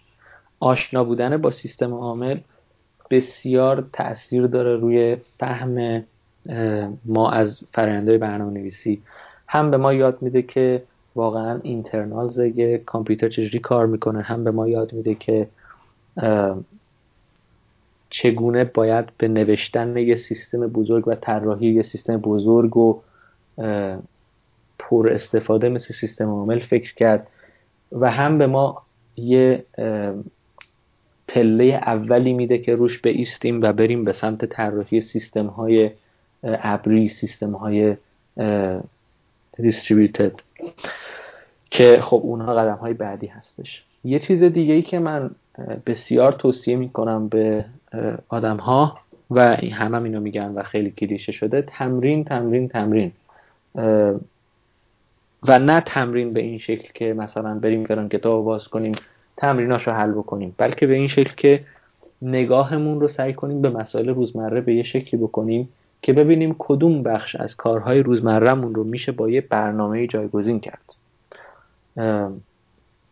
مثلا من یادمه که یه روزگاری که هنوز برنامه های خوبی برای این مسئله وجود نداشت. من یه collection بزرگی از آهنگ داشتم که می‌خواستم همش رو فایل های MP3 بود. می‌خواستم تگای MP3 رو بزنم. یه عالم فولدر داشتم. هر فولدری یه آلبومی بود که زیر یه فولدری بود که اسم یه آرتیستی بود. دونه دونه دستی داشتم این کارو می‌کردم. بعد از 5 6 تا یهو به این نتیجه رسیدم که خب اگه یه برنامه ای داشتم که این کارو می‌کرد خیلی مفیدتر بود. سه چهار روز وقت گذاشتم یه همچین برنامه ای نوشتم. شاید دستی اگه این کارو می‌کردم سه چهار روز نمی‌شد. ولی در نهایت اتفاقی که افتاد این بودش که من یه کدی نوشتم دستم بیشتر اومد توی کار لذت بردم از این فرایند و ذهنم درگیر چالش این مسئله شدش. بله. این نگاه نگاه به مسئله به این شکل که ببینیم کدوم بخش از زندگی روزمرهمون رو میشه اتومات کرد و می‌تونیم با نوشتن برنامه های کوچیکتر. کوچولو چجوری حل کنیم این مسئله رو خیلی کمک می‌کنه. یکی از منابع خیلی خوب سایت code.org هست که بنیانگذارش هم یه آقای ایرانیه. اتفاقا درسهاش خیلیش هم به زبان فارسی ترجمه شده. یه ابزار بسیار خوبی داره برای نوشتن کد یه آیدی آنلاینی داره که باهاش خیلی راحت میشه کد نوشت. حتی کسانی که خیلی کم بلدن کد نویسی. منبع دیگه ای که من می‌تونم توصیه کنم یه کتابی به اسم Programming Pearls که این کتاب توسط یه مهندسی نوشته شده زمانی که هنوز نه مهندسی نرم افزار یه دانش well defined بود نه کامپیوتر ساینس و در واقع این کتاب مجموعه است از یک سری ستون هایی که توی مجلات کامپیوتری نوشته شده تو دهه 80 و 90 و خیلی کتاب آموزنده به خاطر اینکه نشون میده که این کتاب داره سعی می‌کنه به مهندسینی که اون موقع بدون هیچ background دانشگاهی سعی می‌کردن برنامه بنویسن یاد بده که توی کدی که داشتن مینوشتن پایه های دانشش رو ببینن. و بسیار کتاب جالبیه. من این کتاب رو خیلی توصیه می‌کنم. در کنار اینها خب دو تا course الگوریتم هستش. توی سایت Coursera مال آقای رابرت سجویک که از آدمای خیلی مهم حوزه الگوریتم هستش و دیتا استراکچر. این دوتا کورس کورس های مهمی هستن. دیگه ارزم به خدمتتون که یه کتابی هستش به اسم Introduction to Information Retrieval. اگه اشتباه نکنم که این کتاب اگه اجازه من چک کنم که مطمئنشم دارم. اشتباه نمیگم بهتون. بله. یه کتابی هستش به اسم An Introduction to Information Retrieval که این کتاب مال آقای منینگ هستش. مال دانشگاه کمبریج انگلیس هستش. آنلاین فری گذاشته این آدم کتابش رو برای دانلود. به همراه اسلاید هایی که باهاش درس میده این کتاب. بسیار کتاب آموزنده هستش. هم یه دید کلی میده از ذخیره و بازیابی اطلاعات. همین که در نهایت توضیح میده که یه سایتی مثل گوگل چجوری داره کار می‌کنه. و فکر می‌کنم همین. دست شما درد نکنه. سوال بعدی من در مورد آینده برنامه نویسی و کامپیوتر و زیر شاخه هست. ولی قبلش می‌خوام این رو ازتون بپرسم و اون همین که صنعت برنامه نویسی چقدر تحت شعاع هوش مصنوعی قرار خواهد گرفت تو آینده؟ خب خیلی ما الان میشنویم که درصد قابل توجهی از مشاغل سنتی از بین میرن. اینی که ما زنگ می‌زنیم مثلا پشتیبانی شرکت مثلا اینترنتی که من اینترنت هم اینجوری اینا اونا خیلیاش با ربات قرار انجام بشه. پس دیگه استف هایی از این شکل وجود خارجی نخواهند داشت. برخی میگن که الگوریتم هایی ابداع خواهد شد که شما مثلا source code قابل توجهی در اختیارش قرار میدی و می‌تونه برای کد بزنه. چنین چیزی چقدر صحت داره؟ من به شخصه خوشبین نیستم که در آینده نزدیک ما سیستم هایی باشیم که بتونن خودشون کد extrapolate بکنن و بتونن کد بنویسن. و فکر می‌کنم که من متخصص نیستم ولی فکر می‌کنم متخصصین با من تو این زمینه هم عقیده باشن هرچند که دارن تلاش می‌کنن که یه همچین سیستم های محقق بشه. علتش هم این هستش که کد نوشتن یه فرایند بسیار خلاق هست که شما یه نقطه اولیه داری یه استیتی که الان توش هستی یه مسئله که یه راه حلی داره یعنی یه state target داری و می‌خوای با یه سری instruction این دوتا رو به همدیگه بینشون یه پل بزنی که روش های بسیار زیادی برای در واقع بی نهایت روش داره برای حل هر مسئله با خوبی ها و بدی های مختلف. و نوشتن یه برنامه که بتونه با دیدن یک مسئله generic یه راه حل generic بده بسیار مسئله پیچیده یا یه مسئله NP-complete حتی سیستم های deep learning هم هنوز نتونستن به سمتش برن. هرچند که قدم های اولیش رو دارن سعی می‌کنن بردارن. ولی من فکر می‌کنم که حداقل در طول عمر ما ما همچین سیستم هایی رو نمی‌بینیم. و من مطمئنم که این جمله که من گفتم به شدت غلط از آب در خواهد اومد. و مثلا یه 15 سال دیگه یه کسی میاد منو اخراج می‌کنه به جام یه ربات می‌ذاره و من میگه یادته که اون روز این حرف زدی. آره. رابر هم نمی‌خواد ناز دیولوپر رو بکشه که بله. یا حقوقمون ببر بالا نه این, این حرف هم از اون پیش ها بود که محتومه به این که غلط از در بیاد. ولی به نظر من واقعا توی آینده نزدیک حداقل همچین چیزی رو نخواهیم دید. درسته. جایی توی بحثتون شما اشاره فرمودید که روی پروژه Ads گوگل در واقع دارید کار می‌کنید. خب خیلی کوتاه و جمع و جور بود این بحثمون و من احساس کردم که به نوعی بایستی secret شرکت گوگل باشه که شما بیش از این روش مانور ندادید. حالا این به قول خارجی it's up to you که چقدر می‌خواید در توضیح بدید. فقط این سوالم رأی بتونید جواب بدید. خب خیلی خوبه که اون یک کار کاملا هوشمنده که علائق من کاربر رو بشناسه. بکگراندم رو بدونه چیه و اون چیزی که دقیقا مرتبط با من هست رو بهم نشون بده. خب به نظر می‌رسه اینجا ماشین لرنینگ نقش مهمی ایفا می‌کنه. آیا چنین مباحثی توی کار شما در حال حاضر الان دخیل هستن؟ دارید از این چیزا استفاده می‌کنید؟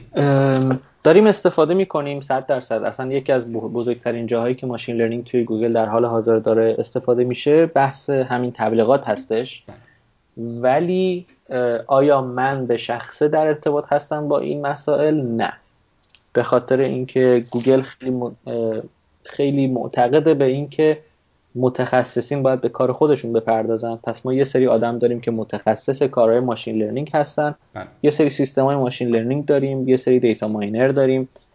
اینا با API expose میشه خدماتشون به ما به شکل سرویس و ما از سرویس هاشون استفاده می‌کنیم. data خام میدن شما. شما باشون حالا هر کاری که نیاز داشته باشید انجام می‌دید درسته بله, بله. خب. دقیقا سوالی که می‌خواستم بپرسم و اینا پیشم نشد اینه که آینده دنیای برنامه نویسی کامپیوتر رو تو چه حوزه هایی می‌بینید حالا برای منی که داخل ایران دارم الان کد می‌زنم و کسایی که می‌خوان مهاجرت کنن یا برن خارج. و اگر بتونید یک مقایسه خیلی خارج از کلیشه انجام بدید خب برای ما خیلی می‌تونه راهنما باشه.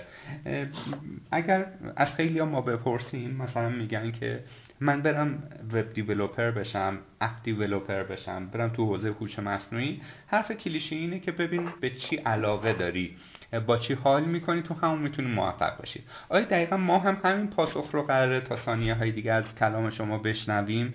یا اینکه نه شما میگید که من می‌دونم IoT روز به روز داره بیشتر میشه. تا سال 2020 میگن بالای 20 میلیون device IoT توی زندگی روزمره ما هست.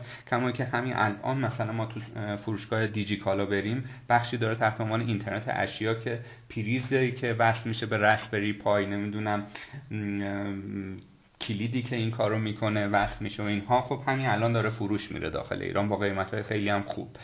دیدگاه شما در مورد این قضیه چیه؟ خب قطعا علاقه نقش مهمی داره ولی trend ها رو نمیشه نادیده گرفت. یه تعداد زیادی topic هستش که الان خیلی trend داره می‌کنه. یکیش همین IoT ه. واقعا IoT یکی از جاهاییه که اگه کسی توش الان expert باشه آینده شغلیش تضمین میشه. در کنار اینا یکی از مباحثی که به نظر من خیلی ارزش داره که آدم خوب مطلع باشه ازش و حتی شروع بکنه به کار کردن. روش بحث بلاک چین ها هستش که روی سایت خودتون هم توی همین رادیو فول استکتون راجبش بحث کردیم. بحث خیلی خوبی هم هستش. یه بخش دیگه یک topic دیگه به نظر من machine learning و علی‌الخصوص deep learning هستش که یه خورده نگاهش به ماشین متفاوته با machine learning. و اینا همشون تاثیر بسزایی روی شکل دادن تکنولوژی های آیندهمون خواهند داشت. حالا آیا اینا می‌خواد میدیم یا اون رسانه ای که از طریقش با کاربر در ارتباطه app باشه وبسایت باشه می‌خواد چه می‌دونم اپ دسکتاپ باشه هاردور باشه اون یه بحث دیگه است. ولی از دید من تکنولوژی هایی که رو به رشد هستن اینا. و من باید بگم که من نه من به هیچ وجه متخصص در هیچ کدوم از زمین ها نیستم. بله. یک سوال پای ثابتی که ما معمولا از مهمونای عزیزمون می‌پرسیم. تاثیر یادگیری زبان انگلیسی در موفقیت توی این حوزه‌ای که داریم صحبت می‌کنیم در موردش توسعه نرم افزاره. خب شما مسلما قبل از اینکه اقدام بکنید فرمودید چون که زبان می‌دونستید کشورهای انگلیسی زبان تارگت شما شدن. خب؟ بله. حالا جدا از اون مباحث حتی داخل ایران هم ما بخوایم کد بزنیم. خواه نخواه حداقل روزی یکی دو بار گذرون به استک اوورفلو میفته خب اونجا ترد فارسی که ما اصلا نمی‌بینیم. اگر باشه جوابهای خیلی رایت تو پوینت توش نخواهد بود. و حداقل بایستی خواندن و درک جدا توش سوالای فارسی هم وجود داره. من تا حالا من بعید می‌دونم نه. فقط اون کنار منارا گهگاهی تبلیغات شرکت های ایرانی میاد که اونا هم احتمالا پول دادن دیگه. پس این شد نقش زبان انگلیسی. یعنی اینکه ما می‌خوایم کد بزنیم اگر بریم حالا جاهای اشاره کردید ترجمه های خوبی شده. ولی غالب کتاب هایی که من می‌بینم اومدن خیلی از اصطلاحات رو برگردان فارسی کردن و این خیلی شما رو سخت می‌کنه. شما وقتی که مثلا design pattern singleton این میاد ترجمه میشه به الگوی طراحی مثلا تک یه چنین چیزی. خب این میاد تو ذهن شکل می‌گیره. دو روز دیگه می‌خوای بری search بکنی. اینو باید back translation کنی. که واژه انگلیسیش دستت بیا بتونی بله. در مورد مشکلی که داری سرچ بکنی. خب اینا همه داستان میشه. یه ذره در مورد این قضیه صحبت بکنید که چقدر مهمه. خیلیا که برای من پیام میدن میگن مرادی البته اونا میگن آقای مرادی. من می‌خوام برنامه نویس بشم. اول سوالی که ازش می‌پرسم اینه که چقدر زبان بلدی؟ میگه هیچی ولی خیلی علاقه دارم و اینا. میگن برو وقتی زبان انگلیسی به متوسط رو به بالا شد. listening و speaking هیچی. خوندن و نوشتن. بیا من حالا تجربیات خودم رو در اختیارت بذارم و تو ذوق خیلی ها میخور و بعضی هم یه ذره احساسی میشن و یک سری چیزهایی به من میگن. چقدر با این دیدگاه من موافقید که اگه می‌خوای کد نویس بشی اول زبان انگلیسی. من خیلی موافقم. حالا قبل از اینکه من به این جواب بدم من یه چیزی یادم اومد تا یادم نرفته بگم. در راستای منابعی که چون گفتی ترجمه یهو یادم افتاد. در راستای منابعی که باید بهش مراجعه کرد و خوند در کنار کتاب سیلارس یه کتاب بسیار ارزنده داخل ایران تعلیف شده توسط آقای دکتر محمد قدسی به اسم داده ساختارها و آماده الگوریتم ها بله یکی از بهترین کتاب هایی که تو دنیا راجع به الگوریتم و دیتا استراکچر نوشته شده از دید من. و بسیار تحت تاثیر کتاب سیلارس هست این کتاب ولی تعلیفه ترجمه نیست و خیلی کتاب خوبیه. این از حالا در مورد زبان انگلیسی شما تا وقتی که راضی به این که یکی دو سال از تمام تکنولوژی های دنیا عقب باشی انگلیسی بلد نبودن مشکلی نداره. ولی اگه بخوای پا به پای دنیا پیش بری و شما خودت بهتر می‌دونی که یکی دو سال عقب بودن از تکنولوژی دنیا یعنی اینکه تقریبا اصلا کاری که می‌کنی هیچ ارزشی نداره. اگه بخوای پا به پای تکنولوژی دنیا پیش بری باید انگلیسی خوبی بلد باشی. و این یکی از ضرورت هاست در کنار انگلیسی خوب بلد بودن باید آدم اهل مطالعه ای باشی. زبان خوب به علاوه علاقه به مطالعه میشه یادگیری بهتر. و ما توی صنعت خودمون یکی از ضرورت هامون یادگیری خوب هست. به خاطر اینکه دنیای کامپیوتر داره روز به روز تغییر می‌کنه و اگر که توانایی یادگیری خوبی نداشته باشیم به سرعت عقب میمونیم به سرعت تبدیل میشیم به آدم هایی که کارشون اینه که copy paste کنن کد فقط همش باید از بقیه کمک بگیرن و بعد از چند وقت با خستگی و ناراحتی باید کارشون رو عوض کنن. درست. اگر بخواید یک نقشه راه برای من در ارتباط با تخ... اختصاصا زبان انگلیسی ترسیم بکنید که من چجوری شروع بکنم؟ یعنی فرض کنید الان اون کتاب اینترچنج زرد معروفه که احتمالا هممون خوندیم و هی تنگ هم میشیم از اون سال بعد شروع می‌کنیم. تجربه کارشو داریم زبانم در اون حده. اگه بخواید به من یه رودمپ بدید که من چیکار کنم حداقل بدونم مستندات زبونهای برنامه نویسی فریم ها و اینها رو بخونم اون چیه؟ من راستش رو بخواید هیچ وقت کلاس زبان نرفتم تو زندگی. و هیچ وقتم هیچ کتاب زبان رسمی به اون شکل نخوندم. خارج از چیزی که توی مدرسه به ما درس می‌دادن. به خاطر اینکه از دید من کیا زبان انگلیسی رو به شکل ایدئال بلدن؟ انگلیسی زبونا. و انگلیسی زبونا هیچ وقت نمیان مثلا از طریق اینترچنج و چه می‌دونم کتاب های مثلا فوکس و از این چیزا یاد بگیرن من روشی که خودم باهاش انگلیسی یاد گرفتم این بود که بعد از اینکه کتاب درسی های همون عواسط دبیرستان کتاب درسیامون رو خوندیم شروع کردم خوندن کتاب های داستان به زبون انگلیسی. یه نکته که خیلی قابل توجهه اینه که همونطور که ماها فارسی زبون ها هر کدوممون یه دایره لغات خیلی منحصره به خودمون داریم. یه سری کلماتی هست که خیلی خودمون زیاد استفاده می‌کنیم و به وسیله اون کلمات هستش که شما می‌فهمی که اینی که الان داره حرف می‌زنه میراد ناصریه. انگلیسی زبان هم همینطور هستن. شما اگر که کتاب های یک نویسنده به خصوصی رو برداری شروع کنی خوندن اولش بسیار اذیت میشی. من اولین کتاب انگلیسی که خوندم اگر اشتباه نکنم یکی از کتابای جولز ورن بود. بسیار اذیت شدم. چون که فصل اول که خوندم شاید 80 درصد کلمه هاشو نمیفهمیدم. کاری که می‌کردم این بود که زیر این کلمه ها خط میکشیدم بغل دست صفحه حدس می‌زدم که معناش چیه. میخوندم به هر بدبختی بود تا ته فصل میخوندم آخر فصل اون کلمه ها رو با دیکشنری چک می‌کردم. بعد می‌رفتم فصل بعد. همینجوری که می‌خونی هی می‌بینی که هر فصل تعداد کلمه هایی که بلد نیستی کمتر و کمتر میشه. بعد می‌رفتم یه کتاب دیگه از همین آدم میخوندم. خب دایره لغات این آدم هم محدوده مثل من. و کلماتی که این آدم استفاده می‌کنه به مرور زمان برای من آشناتر و آشناتر میشه. به علاوه این که من اون وقت یاد می‌گیرم که این آدم چه شکلی می‌نویسه. یاد می‌گیرم که ساختارهای زبانی که یه آدم نیتیو استفاده می‌کنه به چه شکل هستش. و در کنار اینها من همون موقع ها شروع کردم سعی کردم که مطالبی که می‌خواستم بنویسم و به انگلیسی بنویسم.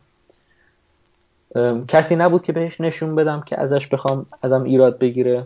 تلاش می‌کردم که درست بنویسم. هر چقدر بیشتر بخونی بیشترم بلد میشی و نوشته هاتم بهتر میشه. و به مرور زمان یه جایی رسید که خب من الان اکثر کتابایی که می‌خونم احتیاج خیلی اندکی دارم به اینکه کلماتش رو توی دیکشنری چک بکنم. و مطالب انگلیسی که می نویسم معمولا ایرادات کمی دارن. من به این شکل یاد گرفتم. بله مرسی. خب در ابتدای گپی که با هم شروع کردیم. یه جایی فرمودید که شما خودتون رو خیلی توی این کاری که دارید انجام می‌دید در واقع در زمینه برنامه نویسی موفق نمی‌دونید چون یه سری ایدئال هایی داشتید که هنوز نتونستید بهشون برسید خب؟ و من خیلی وارد جزئیات نشدم گفتم شاید دوست نداشته باشید مطرح بکنید. ولی خب الان می‌خوام کلک بزنم بهتون و سوالم رو یه جور دیگه بپرسم. شما اینو نشنیده بگیرید. آیا بعد از اینکه چند سال شما توی گوگل کد زدید می‌خواید استارتاپ شخصی خودتون رو راه بندازید یا با یه استارتاپی در واقع co-founder بشید و به نوعی کارفرمای خودتون بشید یا نه؟ پلتفرم های حاضر و آماده مثل گوگل و مایکروسافت و آمازون و فیسبوک و غیره و ذلک رو برای پیشرفت پلتفرم بهتری می‌بینید تا اینکه از صفر بخواید یک چیزی رو شروع کنید به ساختن. خب من به شخص قطعا ایدئالم این هستش که در یه مقطعی خودم رئیس خودم باشم. بله. استارتاپ خودم رو داشته باشم یا حالا مثلا کوفاندر یه استارتاپی باشم. یا حتی یه شرکت مثلا مشاوره داشته باشم. یا حتی تدریس بکنم. یا اگه هیچ کدوم از اینا کار نکرد کتاب فروشی بزنم برای خودم. ولی الان نه تجربهش رو دارم نه واقعا امکانش رو دارم. به خاطر اینکه خب شما باید در یه مقطع یه مقطعی از زندگیت باید یه میزانی سرمایه جمع بکنی که ریسک پذیریت تا یه حدی بره بالا. وگرنه واقعا خب نمی‌تونی این کار رو انجام بدی. به خاطر همین هستش که بله ایدئال من هستش که این کار رو بکنم ولی فعلا در چون این جایگاهی نیستم. بله. بحث استارتاپ به میون اومد چند تا نکته رو می‌خوام ازتون بپرسم. ما وقتی که متاسفانه یا خوشبختانه دیتایی که توی سیلیکون ولی هست صاف میاریم این بر ترجمه می‌کنیم شروع می‌کنیم یا حتی ایده ها رو خام بر میداریم میاریم این بر اسمش رو عوض می‌کنیم و خیلی جا با شکست مواجه میشه. یک سری از اطلاعاتی که در ارتباط با استارتاپ ها توی سیلیکون ولی به ما می‌رسه اینه که چیزی بعد از پنج سال وقتی یه استارتاپی لانچ میشه بعد از پنج سال چیزی بیش از 90 درصدشون شکست می‌خورن. خب می‌خوام ببینم شمایی که اونجا در بطن قضیه هستید چقدر این قضیه ملموسه و حسش کردید و به نوعی من اعتقاد دارم که اگر این 90 درصد درست باشه شما چند درصد هم باعثی داخل ایران بهش اضافه بکنید چون زیر ساخت ها رو ما نداریم و خیلی از سازمان ها ارگان ها جاهایی که باید مجوز بدن چوب لای چرخت می‌ذارن و ضریب خطا ضریب شکست تو به مراتب بیشتر میشه. ولی بعضیا با این نگاه من مخالفن میگن نه. اتفاقا توی شهر کورا یه چشمی پادشاهه. توی ایران خیلی چیزا رو ما نداریم. اگر تو بیا یه فروشگاه آنلاین خوب بزنی یه اپ خوب بزنی و اینها احتمال گرفتنش خیلی میره بالاتر. یکی این قضیه است که می‌خوام نظر شما رو بدونم مثل بقیه سوالاتی که با صبر پاسخ دادید. نکته دوم این که ما می‌بینیم خیلی از کسایی که تو سیلیکون ولی موفق شدن مثل استیو جابز مثل بیل گیتس مثل مارک زاکربرگ اینها ترک تحصیل کردن. حالا باز این رو هم ما خام آوردیم این بر و یه جورایی کلاس گذاشتن شده که شما میری دو سال می‌خونی میگی من دراپ اوت شدم برم استارتاپم رو را بندازم و اینها. در مورد این دوتا قضیه ذره برامون توضیح بدید. آیا اصلا کار درستیه یا نه؟ خب یه زمانی میگیم که آی زاکربرگ از هاروارد ترک تحصیل می‌کنه میره فیسبوک رو را میندازه. اینجا من میگم که از دانشگاه آزادش یه شهرستان حالا معمولی یه دانشگاه معمولی در واقع دارم توش درس می‌خونم وقتی که ترک تحصیل می‌کنم فکر می‌کنم دقیقا همون کلاسی که حالا اگر فرض کنیم کلاس داشته باشه همون کار خوبی که مارک زاکربرگ کرده رو من دارم انجام میدم. یه ذره این رو برامون بشکافید. خب من حالا راجع به مارک زوکربرگ خورده بگم. مارک زوکربرگ یه آدم با استعداد بود. انقدر پشت کار و سخت کوشی داشت که بره یه دانشگاهی مثل هاروارد قبول شه. بله. پس این آدم اگه از دانشگاه فارغ تحصیل می‌شد آینده بدی نداشت. در بدترین حالت مثلا میومد یه جایی مثل گوگل کار می‌کرد. درسته؟ درست. حالا این آدم در یه مقطعی وسط تحصیلش با دو تا انتخاب مواجه شد. یک من برم تحصیلم ادامه بدم برم یه شرکت خوب یه حقوق خیلی خوب بگیرم. بعد مثلا 20 سال دیگه یه پول خوبی بذارم برای خودم کنار و کار خودم رو بکنم.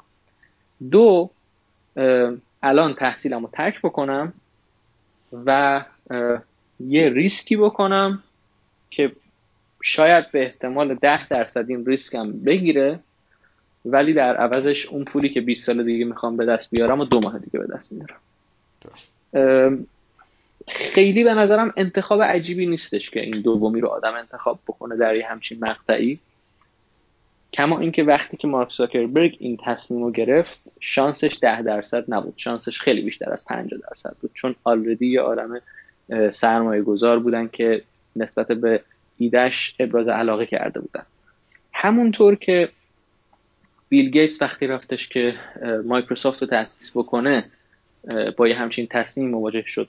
اون آدم بسیار زرنگی بود که نبز بازار رو تو دستش گرفت دید که الان سرعت بازار سرعت تغییرات تو بازار بسیار بیشتر از اونه که من بخوام دو سال دیگه سب بکنم فارغ و تحصیل بشم بعد بیام یه کاری بکنم. به نفعمه که همین الان که یه ایده ای دارم و یه نیازی تو بازار هستش من سریع شروع بکنم اون نیاز رو رفت بکنم.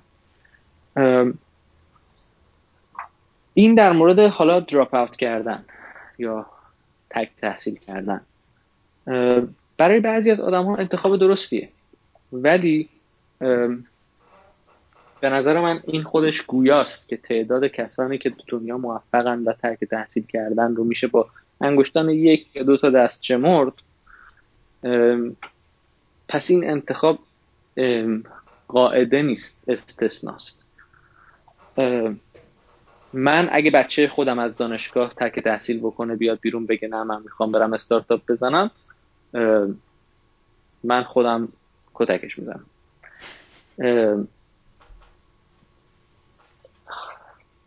به عنوان یه مهندس نرم افزار دارم اینو میگم. بله. من اعتماد ندارم به این انتخاب. حالا در مورد اینکه یه ایده سیلیکون ولی رو شما برداری بیاری توی ایران اجرا بکنی و انتظار موفقیت داشته باشی بعضی وقتا می‌گیره بعضی وقتا نمی‌گیره. علتش هم این هستش که مارکت ها با همدیگه به طور وحشتناکی متفاوتن. مثلا من برام جالبه که هنوز پدیده تپسی توی ایران مشکلات عمده پیدا نکرده. به خاطر اینکه خیلی از چیزهایی که توی بازار آمریکا پذیرفته است تو بازار ایران پذیرفته نیست. و اصلا به راحتی می‌تونه منجر به خیلی از مشکلات اجتماعی و قانونی بشه. البته شده. یکی دو هفته پیش این اتفاق افتاد. اصلا عجیب نیستش. از دید من یه استارتاپ نمونه یک استارتاپ موفق ایرانی میشه دیجیکالا. استارتاپی که از یه جای خیلی کوچیک شروع کرد از یه موقعیت خیلی کوچیک. همون اون موقعی که دیجیکالا محصولات آنلاین میفروخت رقیب کم نداشت. همون موقع اگه مخاطبین یادشون باشه یه رقیب بزرگی بود اسم ویترین. خیلی هم خوب میفروخت. یه عالمم کارگزار داشتش که کارشون این بودش که توی بازارهای تهران سریع شما تا هر چی سفارش می‌دادی سریع می‌رفتن از یه مغازه وسط میخریدن و سوار پیک می‌کردن و میفرستادن. خیلی هم خوب و سریع کار می‌کرد و دیجیکالا هم تقریبا یه همچین مدلی بود بیزینسشون اول. با یه سرمایه گذاری خیلی بجا روی front-end آنلاینش و یه سرمایه گذاری خیلی بجا رو marketing ش شروع کرد. رشد خیلی معقول اومد market analysis انجام داد. کالاهایی که احساس کردش که بین مشتریا ارزش بیشتری داره رو شروع کرد روش سرمایه بیشتری گذاشت. اومد این نیاز رو احساس کردش که خیلی وقتا مشتری ها به دنبال جنس اینکه جنس اصل باشه و گارانتی باشه براشون مهمه. اومد این رو جزء خدماتش کرد. نگاه کرد دیدش که مردم خیلی به پست و پیک اعتماد ندارن. دلیوری خودش رو انداخت و کم کم گسترش پیدا کرد تا شد این قولی که الان شده. بله. از دید من این نمونه یه استارتاپ موفق ایرانیه. ولی حالا اینکه آیا ایده هایی که توی سیلیکون ولی میشه داره اجرا میشه رو تو ایران نمیشه اجرا کرد من با این مخالفم.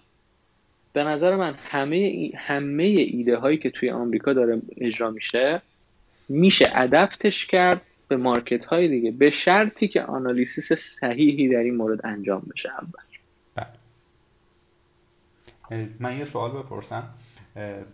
شرکتی هست اگر تلفظش رو درست بگم Airbnb. بله Airbnb. بله. به نظرتون این چجوری می‌تونیم ما تو ایران ادپتش کنیم؟ خب مثلا ببینید Airbnb تجاوز می‌کنه به مشتریش. حالا شما می‌خواید پاشید برید از تهران پاشید برید. یه شهر دیگه حالا اسم نبریم اون شهر تارگت رو. بعد می‌خوای برید دو روز خونه یک نفر یه دانشجو دختری. چه اتفاقی برات میفته خب همین دیگه. ببینید الان اولا که این اتفاقات توی آمریکا هم میفته پس این چالشی نیستش که منحصره به ایران باشه. شما با اینو با این مقایسه بکن که اگر همین دختر دانشجو می‌خواست بره همون شهر بره هتل باید چه چی کارا می‌کرد؟ Airbnb ادعاش اینه که میگه من خدمات هتل رو بهت میدم در واقع خدمات یه پانسیون و صبحانه رو به تو میدم اصلا اسمش هستش بدن بریکفست دیگه. خدمات یه پانسیون و صبحانه رو بهت میدم منتها یه مقدار شخصی ترش می‌کنم و طبیعتا بعضی وقتا قیمتش هم کمتر میشه. کما اینکه بعضی از بی ها خیلی هم گرونن چون خیلی لوکسن. و تمام مبنای کارش اینه که میگه من فرض می‌کنم که شماها می‌خواهید همتون reputation خوبی داشته باشید.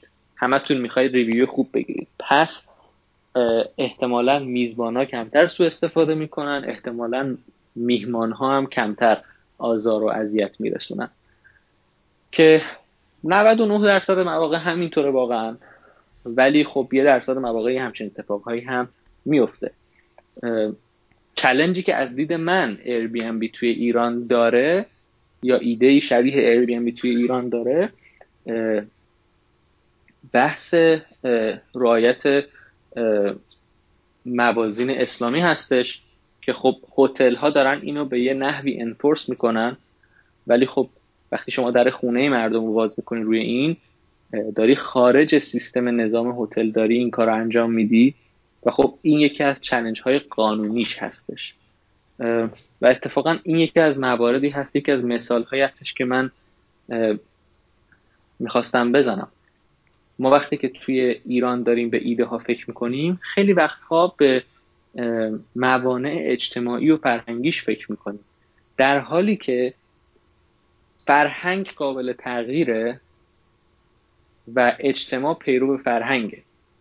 چیزی که همه اینها روش سواره قانون هستش. به خاطر همین تا وقتی که شما در چهارچوب قانون همه چی رو درست انجام میدی و مسئولیت رو به دوش آدم درستی می‌ذاری همیشه جای پیشرفت وجود داره. اگه شما بتونی این ایده Airbnb رو یه جوری اجرا بکنی که اگر خدای نکرده یه کسی اومد تجاوز کرد به یه آدمی یقین داشتی که گریبان اون متجاوز گرفته میشه و نه گریبان تویی که این اپ رو طراحی کرده اون آدم متجاوز شانس اینکه این کارو بکنه میاد پایین. درست. کما اینکه 99 درصد مردم ما دنبال تجاوز نیستن. بله خب صد درصد همینطور هستش. بخش از بحثمون در واقع جواب دقیقی من نگرفتم. می‌خوام یک بار دیگه تکرار بکنم و اون درصد موفقیت هست. آیا این مقایسه درستی هست یا این عددی که تو ذهن من نوعی رفته 90 درصد درسته و آیا تو ایران بیشتره یا کمتر؟ 90 درصد یه رقمی هستش که اینجا خیلی گفته میشه. من تا حالا خودم آمار دقیق در موردش ندیدم ولی به نظرم تخمین غلطی نیست. تو همین شهر سیاتل ما انقدر اپ های مختلف میاد و میره و نابود میشه. که من می‌تونم به جرات بگم که هر دو سه ماه یه بار یه اپ جدید میاد و میره میاد کلی تبلیغ می‌کنه کلی رشد می‌کنه بعدم یهو در نطفه خفه میشه. اینکه در ایران این آمار به چه شکلی هستش واقعا مطلع نیستم ولی برام کاملا قابل درکه اگر که ایده هایی که توی آمریکا اجرا میشه رو آدم ها کپی کنن توی ایران شانس موفقیت of the box کمتری خواهد داشت. به خاطر اینکه خب حتی ایده های ناموفقی که اینجا انجام میشه هم خیلیاش قبلش ارزیابی بازار براش انجام شده. و بدون اینکه ارزیابی بکنیم بازار رو شما نباید انتظار موفقیت داشته باشید. درست. خب ما امروزه می‌دونیم که یادگیری برنامه نویسی یه سری مزایا داره. مثل تفکر الگوریتمیک تفکر انتقادی یا به قول شما آمریکایی یا critical thinking منظورم شما آمریکایی ها شما که تو آمریکا زندگی می‌کنید تا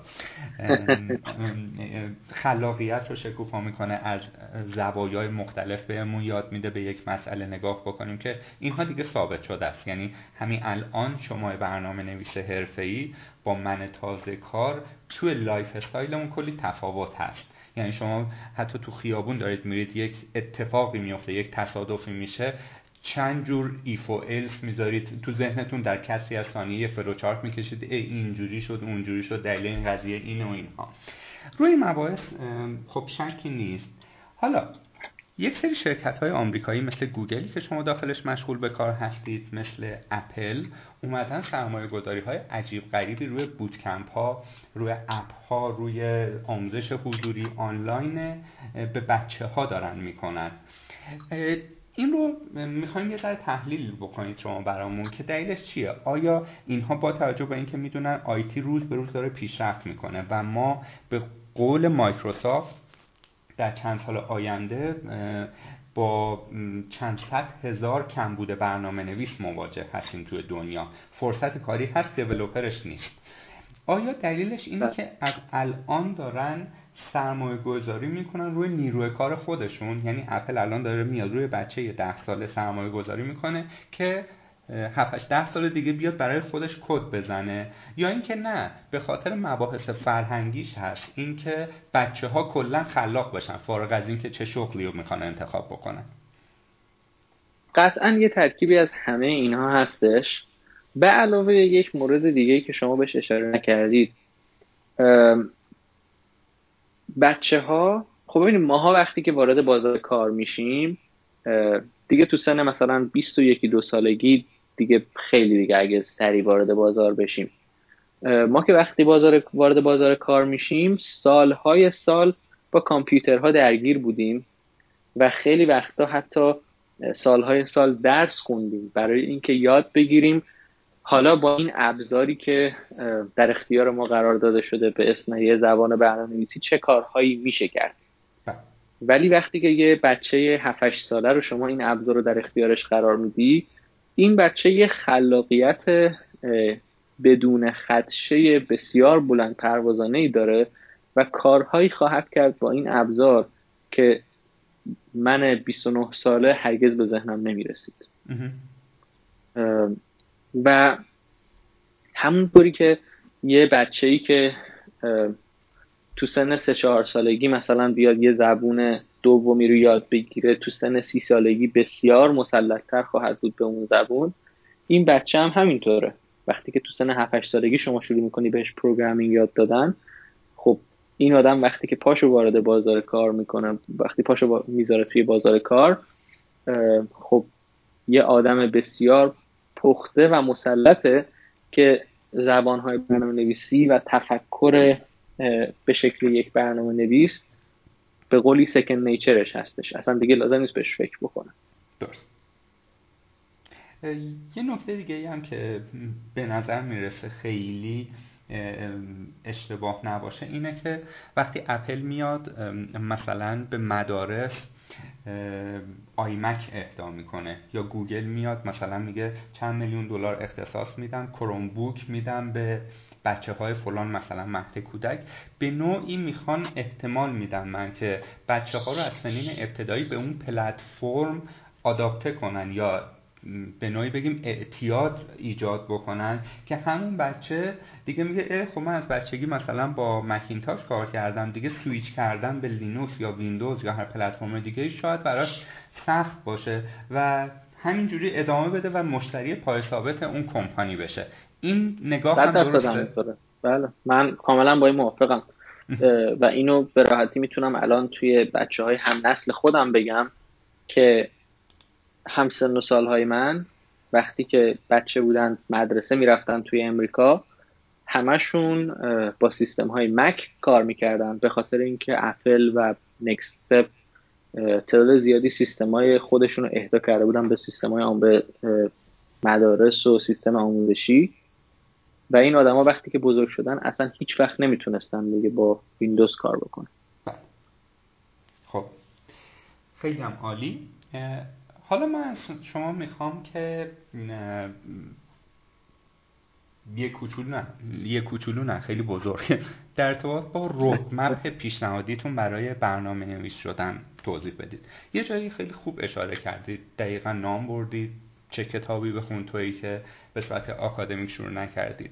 حالا فرض کنیم یک در واقع نوجوان مخاطب ماست و دوست داره یه رودمپ پیش پاش گذاشته بشه. البته به قول خودتون اون کفشی که شما باهاش راه رفتید و پاتون رو نزده رو در واقع ما می‌خوایم ازتون بشنوید اینکه خب من چی کار بکنم؟ الان درس بخونم دانشگاه آکادمیک به صورت آکادمیک طی بکنم. اصلا از چه زبانی شروع بکنم؟ چجوری خودم رو انالیسس بکنم یا نیاسنجی بکنم که اصلا علاقه من تو چه حوزه شاید من گیم دیولپر خوبی بشم. شاید اپ دیولپر خوبی بشم. شاید اصلا علاقه من مثلا به سیستم های امبدد باشه. برای یخچال فریزر سامسونگ مثلا بشینم سیستم های امبددش رو بنویسم. این رو هم میشه برامون دقیقا بشکافید که چجوری اول خودمون رو نیازسنجی بکنیم و با چه زبانی اصلا شروع بکنیم. اون زبان رو چجوری بخونیم که قشنگ بشینه به تنمون. من باشم مثلا پیشنهاد می‌کنم که صد درصد دو تا نکته رو اعمال کنید تو برنامه آموزشیتون. یکی کارآموزی یکی تحت پروژه کار کردن. حالا ما می‌خوایم از زبان شما که هم تجربتون به مراتب بیشتره هم تجربه کار تو شرکت های بزرگ ایرانی و خارجی داشتید بشنوید. درسته. درست دارید. یه چیزی که وجود داره اینه که در هر مقطعی از زندگی شما وقتی به آینده نگاه بکنید تعداد انتخاب ها نامحدوده. و این خیلی وقتا باعث میشه که آدم ها وقت زیادی رو صرف آزمایش و بازی کردن با انتخاب های مختلف بکنن. من خودم روشی که خیلی توصیه می‌کنم اینه که شما به دورترین آینده که می‌تونی تصور کنی فکر بکن. برای من این مثلا میشه 15 سال آینده. و ببین خودتو کجا می‌بینی. مثلا توی 18 ساله آیا 15 سال دیگه که 33 سالت شده تصورت اینه که چه می‌دونم مثلا یه بیزینسمنی که هر روز داری سفر می‌کنی میری یه کشور دیگه دنیا. خب اگر داری خودتو اونجا می‌بینی یعنی اینکه مثلا احیانا یه مدیر یه شرکتی هستی. اگه مدیر یه شرکتی هستی حداقل 5 6 سال تو اون شرکت کار کردی.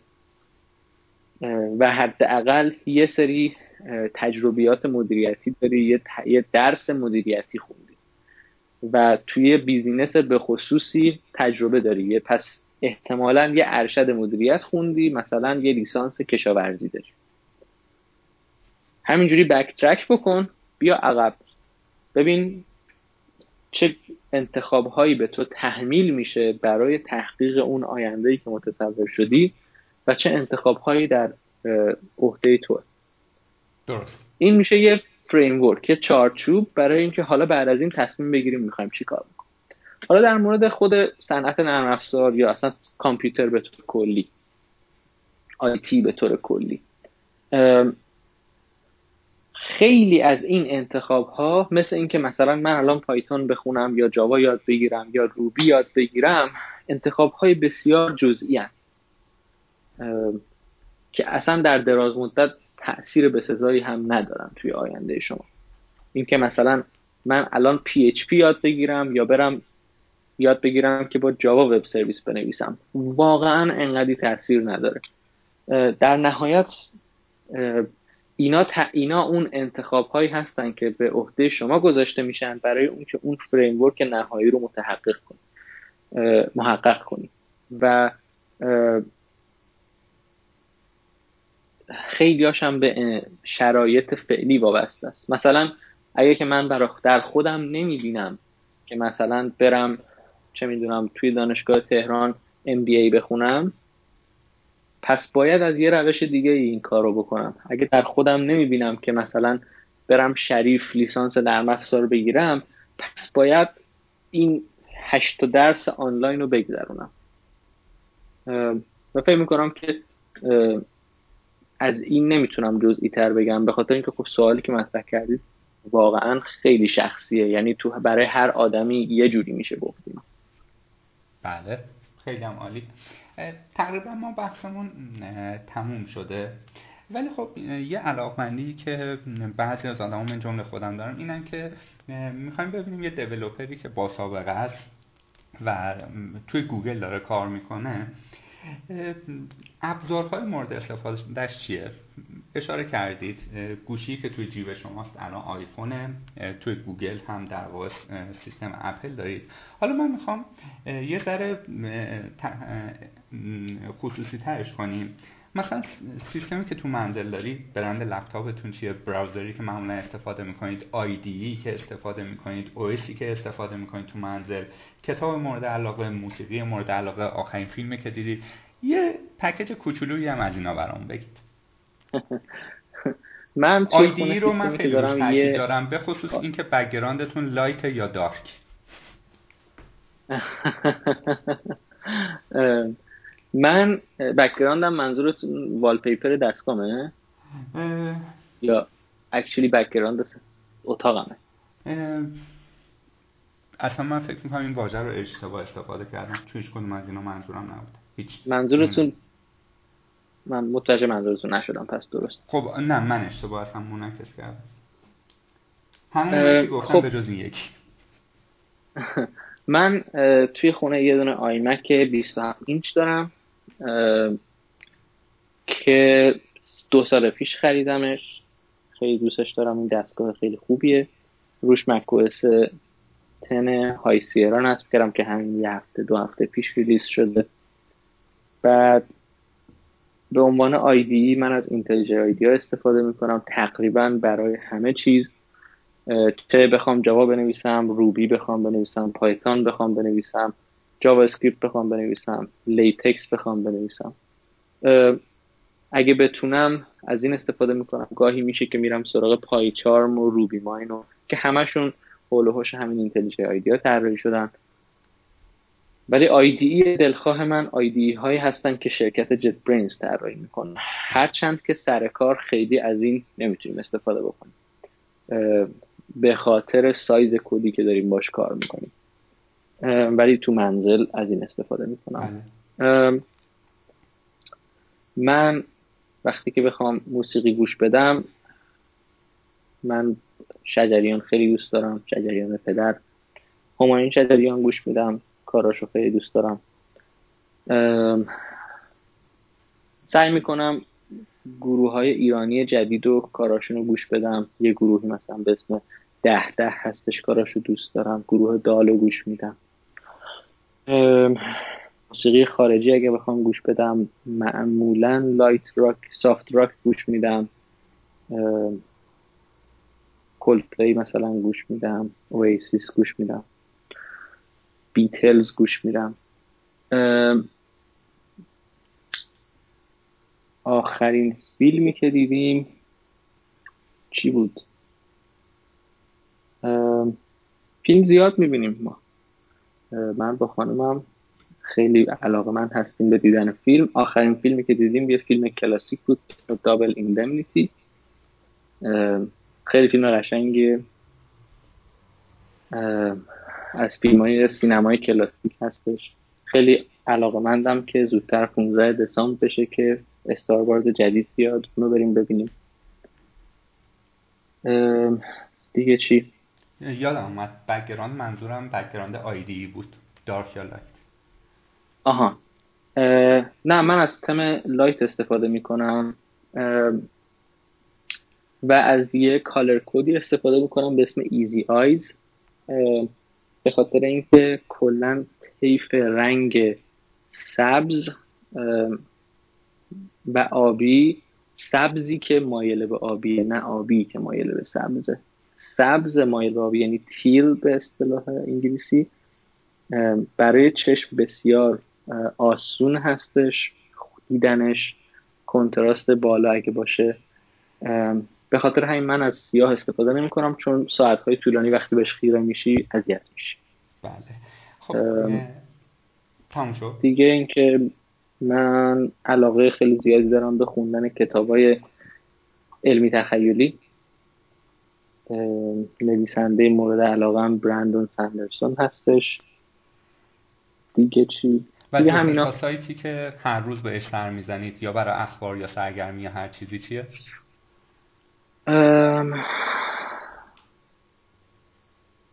سوال سختی می‌پرسید. من اینجا معمولا کاری که می‌کنم اینه که میرم یوتیوب رو باز می‌کنم و سراغ بخش اخبارش میرم ببینم 7 تا خبر اول چیه. درست خب من دقیقا چه خوب که آیدیتون رو گفتید اینتلیج آیدیا استفاده می‌کنید. چون می‌خوام ربطش بدم به سوال آخر که کپی رایت هستش. خب این IDE رو شما باشید بخریدش. خب و شدیدا من روی مبحث کپی رایت می‌خوام روش تاکید بکنم و یکی رسالت های ما هم همین هستش و شاید یکی از دلایل این که خود من سویچ کردم به لینوکس همین بود چون پول نداشتم که برم ویندوز بخرم یا از سیستم اپل که حالا by default روش هستش. یه در روی این قضیه صحبت می‌کنید که آیا اصلا به این قضیه اعتقاد دارید یا نه؟ یا جسارتا PDF از torrent شما می‌گیرید استفاده بکنید؟ و توی آمریکا که میگن جریمه داره این قضیه و اینها به چه شکله؟ و اصلا این کپی رایت سخت گیرانه ای که وقتی می‌خوای ویندوز نصب بکنی اون tickی که می‌زنی I مثلا I accept agreement یا چنین چیزی تو اونجا آدم ها می‌زنن ولی باز کپیش می‌کنن یا نه. جرائم انقدر بالاست که کسی جرأت نمی‌کنه. اینجا هم به اندازه زیادی یعنی درصد خوبی از آدما هستن که کپی می‌کنن. من اونجا که می‌تونم software امو می‌خرم. اگه نتونم بخرم خب استفادهش نمی‌کنم. مثلا من خب IntelliJ IDEA رو می‌خرم. اینجا من اصلا subscription سالانه محصولات JetBrains رو دارم. در نتیجه همه محصولاتش رو می‌تونم همیشه استفاده کنم. موسیقی های ایرانی رو من از سایت Beeptunes می‌خرم بسیار سایت ارزنده و خوبیه. فیلم اگه بتونیم میریم سینما می‌بینیم اگه نتونیم. خیلی اینجا خیلی از subscription هایی که ما داریم فیلم ها رو خوب به ما میدن. مثل نتفلیکس مثل نتفلیکس اتفاقا اخیرا ها ما یه سایتی پیدا کردیم که subscription فیلم های ایرانی می‌تونیم ازش ببینیم به اسم وی باکس سالی سی دلار membership می‌گیریم میدیم و تمام فیلم هایی که تو سینمای ایران میاد اینجا قابل دسترسی هستش. پولش هم برمیگرده به هنرمندان ایرانی. من معتقد هستم به کپی رایت ولی به نظر من از یه طرفی هم وقتی که شما توی ایران داری زندگی می‌کنی و این که دارم میگم باز نظر شخصی خودم هستش و دولت آمریکا داره تمام تلاشش رو می‌کنه که جلوی دسترسی شما به منابع رو بگیره پیشرفت تو در نطفه خفه بکنه. و جلوی هر گونه تراکنش مالی رو بگیره از ایران من خیلی به نظرم عجیب نیستش اگر که کاربرا توی ایران این محصولات رو از روش های دیگه ای دانلود بکنن و استفاده بکنن. خب من جسارتا یه نظر مخالف دارم. دولت آمریکا اینجا یک مانعی شده. ولی من دارم پول رو از توی جیب مایکروسافت یا اصلا دارم از توی جیب بیل گیتس برمیدارم. و این بعید می‌دونم بشه راحت توجیهش کرد. خب در واقع شما بهش اینجوری نگاه کن که از دید مایکروسافت شما هرگز بهش پولی نخواهی داد. حالا چه این محصول رو استفاده بکنی چه نکنی. اگر بخرم که خب پول میره تو جیبش نمیره؟ میره ولی خب چجوری بخری؟ من در حالی دارم این حرف رو می‌زنم که من وقتی ایران بودم اینتلیجی آیدیا رو خریدم. ولی وقتی که پولش رو دادم هیچ وقت یادم نمیره که من پول دادم که یه وی پی اینی بخرم که برم با اون وی پی اینه توی یه سایتی که اعتبار بخرم که بتونم پول اینا رو بدم. درست. ولی در کل همین میگم خیلی برام عجیب نیست اگر که مردم توی ایران بگن که من حاضر نیستم اینقدر به خودم زحمت بدم. ولی خب در کل شما تا جایی که بتونید کاپیرایت رو رعایت می‌کنید. زده. بالاخره این آدمایی که این محصولات رو تولید می‌کنن همکارهای ما هستن. اگه ما به محصولات اونا احترام نذاریم کی به محصولات ما احترام می‌ذاره؟ خیلی عالی. اشاره کردید متأهلید. اینو من می‌خوام روی سخنتون با دختر خانوما باشه خب؟ که ازدواج کردن با یه دیولوپر چه چالشایی داره؟ من چند تا نکته رو بگم از چالشاش وقتی همسر شما توی باگه خیلی موجود خطرناکیه. نمیشه بهش بیای بگی عزیزم پاشو بریم پارک. یا اینکه ددلاین های پروژه اجازه نمیده شما مثلا یه سورپرایز پارتی یا مهمونیایی که مثلا فلانی زنگ می‌زنه امشب بیای دور هم باشید شما بتونید برید. ولی خب یک سری خوبی ها هم داره. اینا رو هم میگید برامون اون چیزی که خودتون لمس کردید یا چیزایی که همسر گرامیتون اذیت شده از زندگی با یا حتی خوب بوده برای خب من اولا که می‌تونم بگم خودش بیاد بگه. نه ما به شما اعتماد می‌کنیم. ولی یکی از نکاتی که هستش اینه که می‌تونم بگم که اگر که همراهی همسر نباشه مهندسی نرم افزار نمی‌تونن زندگی کنن اصلا بله. کلا. یکی از بیشترین زمانهایی که من در زندگیم این رو احساس کردم اون یک ماه و نیمی بود که داشتم درس میخوندم برای گوگل خودم آماده بکنم. خب من عملا وجود نداشتم در منزل ولی خانومم زحمت همه چی رو می‌کشید. با من قدم به قدم همراهی می‌کرد. هر نیازی که من ممکن بود داشته باشم رو سعی می‌کرد برآورده بکنه. و بسیار با من همراهی کرد. وگرنه من امکان نداشت که بتونم از پس این ماجرا بر بیام.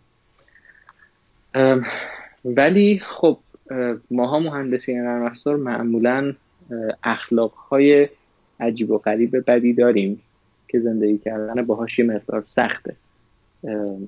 معمولا نکته سنجی هایی که خیلی خوشایند آدم های دیگه نیست تو ما زیاد دیده میشه.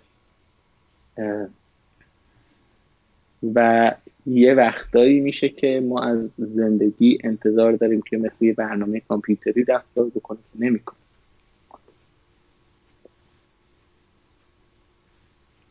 بله. من دیگه فکر نمی کنم بیشتر از این یه, یه چیز دیگه هم که به ذهن من می‌رسه ناخداگاه یه کوچولو آدم صفر و یکی میشه. اینم موافقی تا حدی بله. قبول دارم. خب. دست شما خدا به داد همسران ما برس دست شما درد نکنه. سوالای من تموم شد و می‌خوام کلا یک جنبندی بکنید. اگر چیزی رو من از قلم انداختم و فکر می‌کنید مهمه بیشتر در ارتباط با حالا حرفه دیولوپری یا هر چیزی که فکر می‌کنید برای مخاطبینمون ارزش بیاره و یک تلنگری براشون باشه کلا ریش و قیچی دست شما و جنبندی بکنید تو بیش از این تایم گرانبهای شما رو من نگیرم. خواهش می‌کنم. من به من آخرین نکته فقط بگم که واقعا انقدر بازار کار نرم افزار در ایران غنی هست و انقدر کارهای مختلفی میشه انجام داد توی ایران مخصوصا الان توی چند سال اخیر و با تغییراتی که توی این پنج سال اخیر اتفاق افتاده توی ایران انقدر قابل توجه هست که من اگر که الان می‌خواستم تصمیم بگیرم مهاجرت بکنم یا یه کار جدیدی توی ایران شروع بکنم شاید میموندم ایران. این رو به خاطر این میگم که الان پذیرش خیلی چیزا توی ایران بیشتر شده. زیرساخت ها خیلی توی ایران رشد کرده و خود من به شخصه با واقعیت هایی که توی آمریکا وجود داره با عدم وجود خیلی از زیرساخت ها با عدم وجود خیلی پذیرش های اجتماعی بیشتر آشنا شدم و مطلع تر شدم و دوست دارم که این, این تجربه خودم رو انتقال بدم به مخاطبین شما که بدونن که واقعا سطح بازار و صنعت آیتی توی آمریکا انقدر بالاتر از اون چیزی که توی ایران هستش نیستش که آدم ها فکر می‌کنن. و در پایان هم می‌خواستم واقعا دوباره تشکر بکنم از شما. خیلی زحمت کشیدید و زحمت می‌کشید. خیلی سایت ارزشمندی دارید. مطالبی که مخصوصا توی رادیو فول استکتون هستش بسیار گرانبهاست. با آدم های خیلی قابلی قطعا بسیار قابلتر از من. صحبت کردید و من خیلی خوشحالم که و خیلی افتخار می‌کنم که با منم صحبت کردید. قربون شما.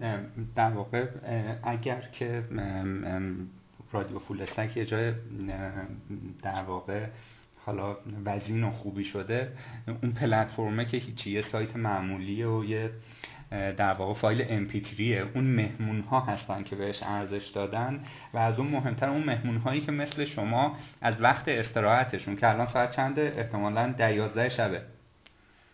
اینجا الان 11 و 34 دقیقه بله. از تایم استراحتتون و از time خانواده می‌زنید و knowledge تون رو با ما به اشتراک می‌گذارید. اون به مراتب ارزشمندتر از کار ماست. خیلی دستتون درد نکنه.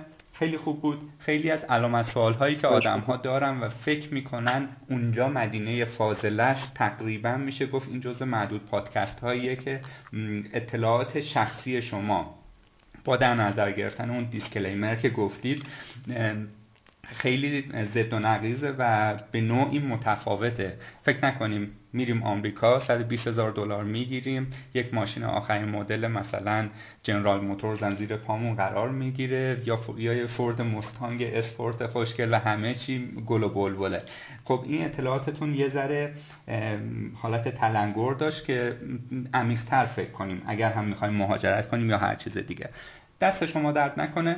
آرزو می‌کنیم که در واقع در کنار همسر و خانواده روز به روز بیشتر موفقیت کسب بکنید و به نوعی باعث افتخار ماست که ایرانی هایی مثل شما توی سیلیکون ولی دارن کد می‌زنن و به نوعی دارن محصولات هیجان انگیز بعدی که همه دنیا قرار ازش استفاده کنن رو develop می‌کنن. اگر امر دیگه ای نیست ما بیش از این time تون رو نمی‌گیریم. خواهش می‌کنم. عرضی ندارم. خیلی خوشحال شدم از قربان شما. خدا نگهدار. خدا نگهدار.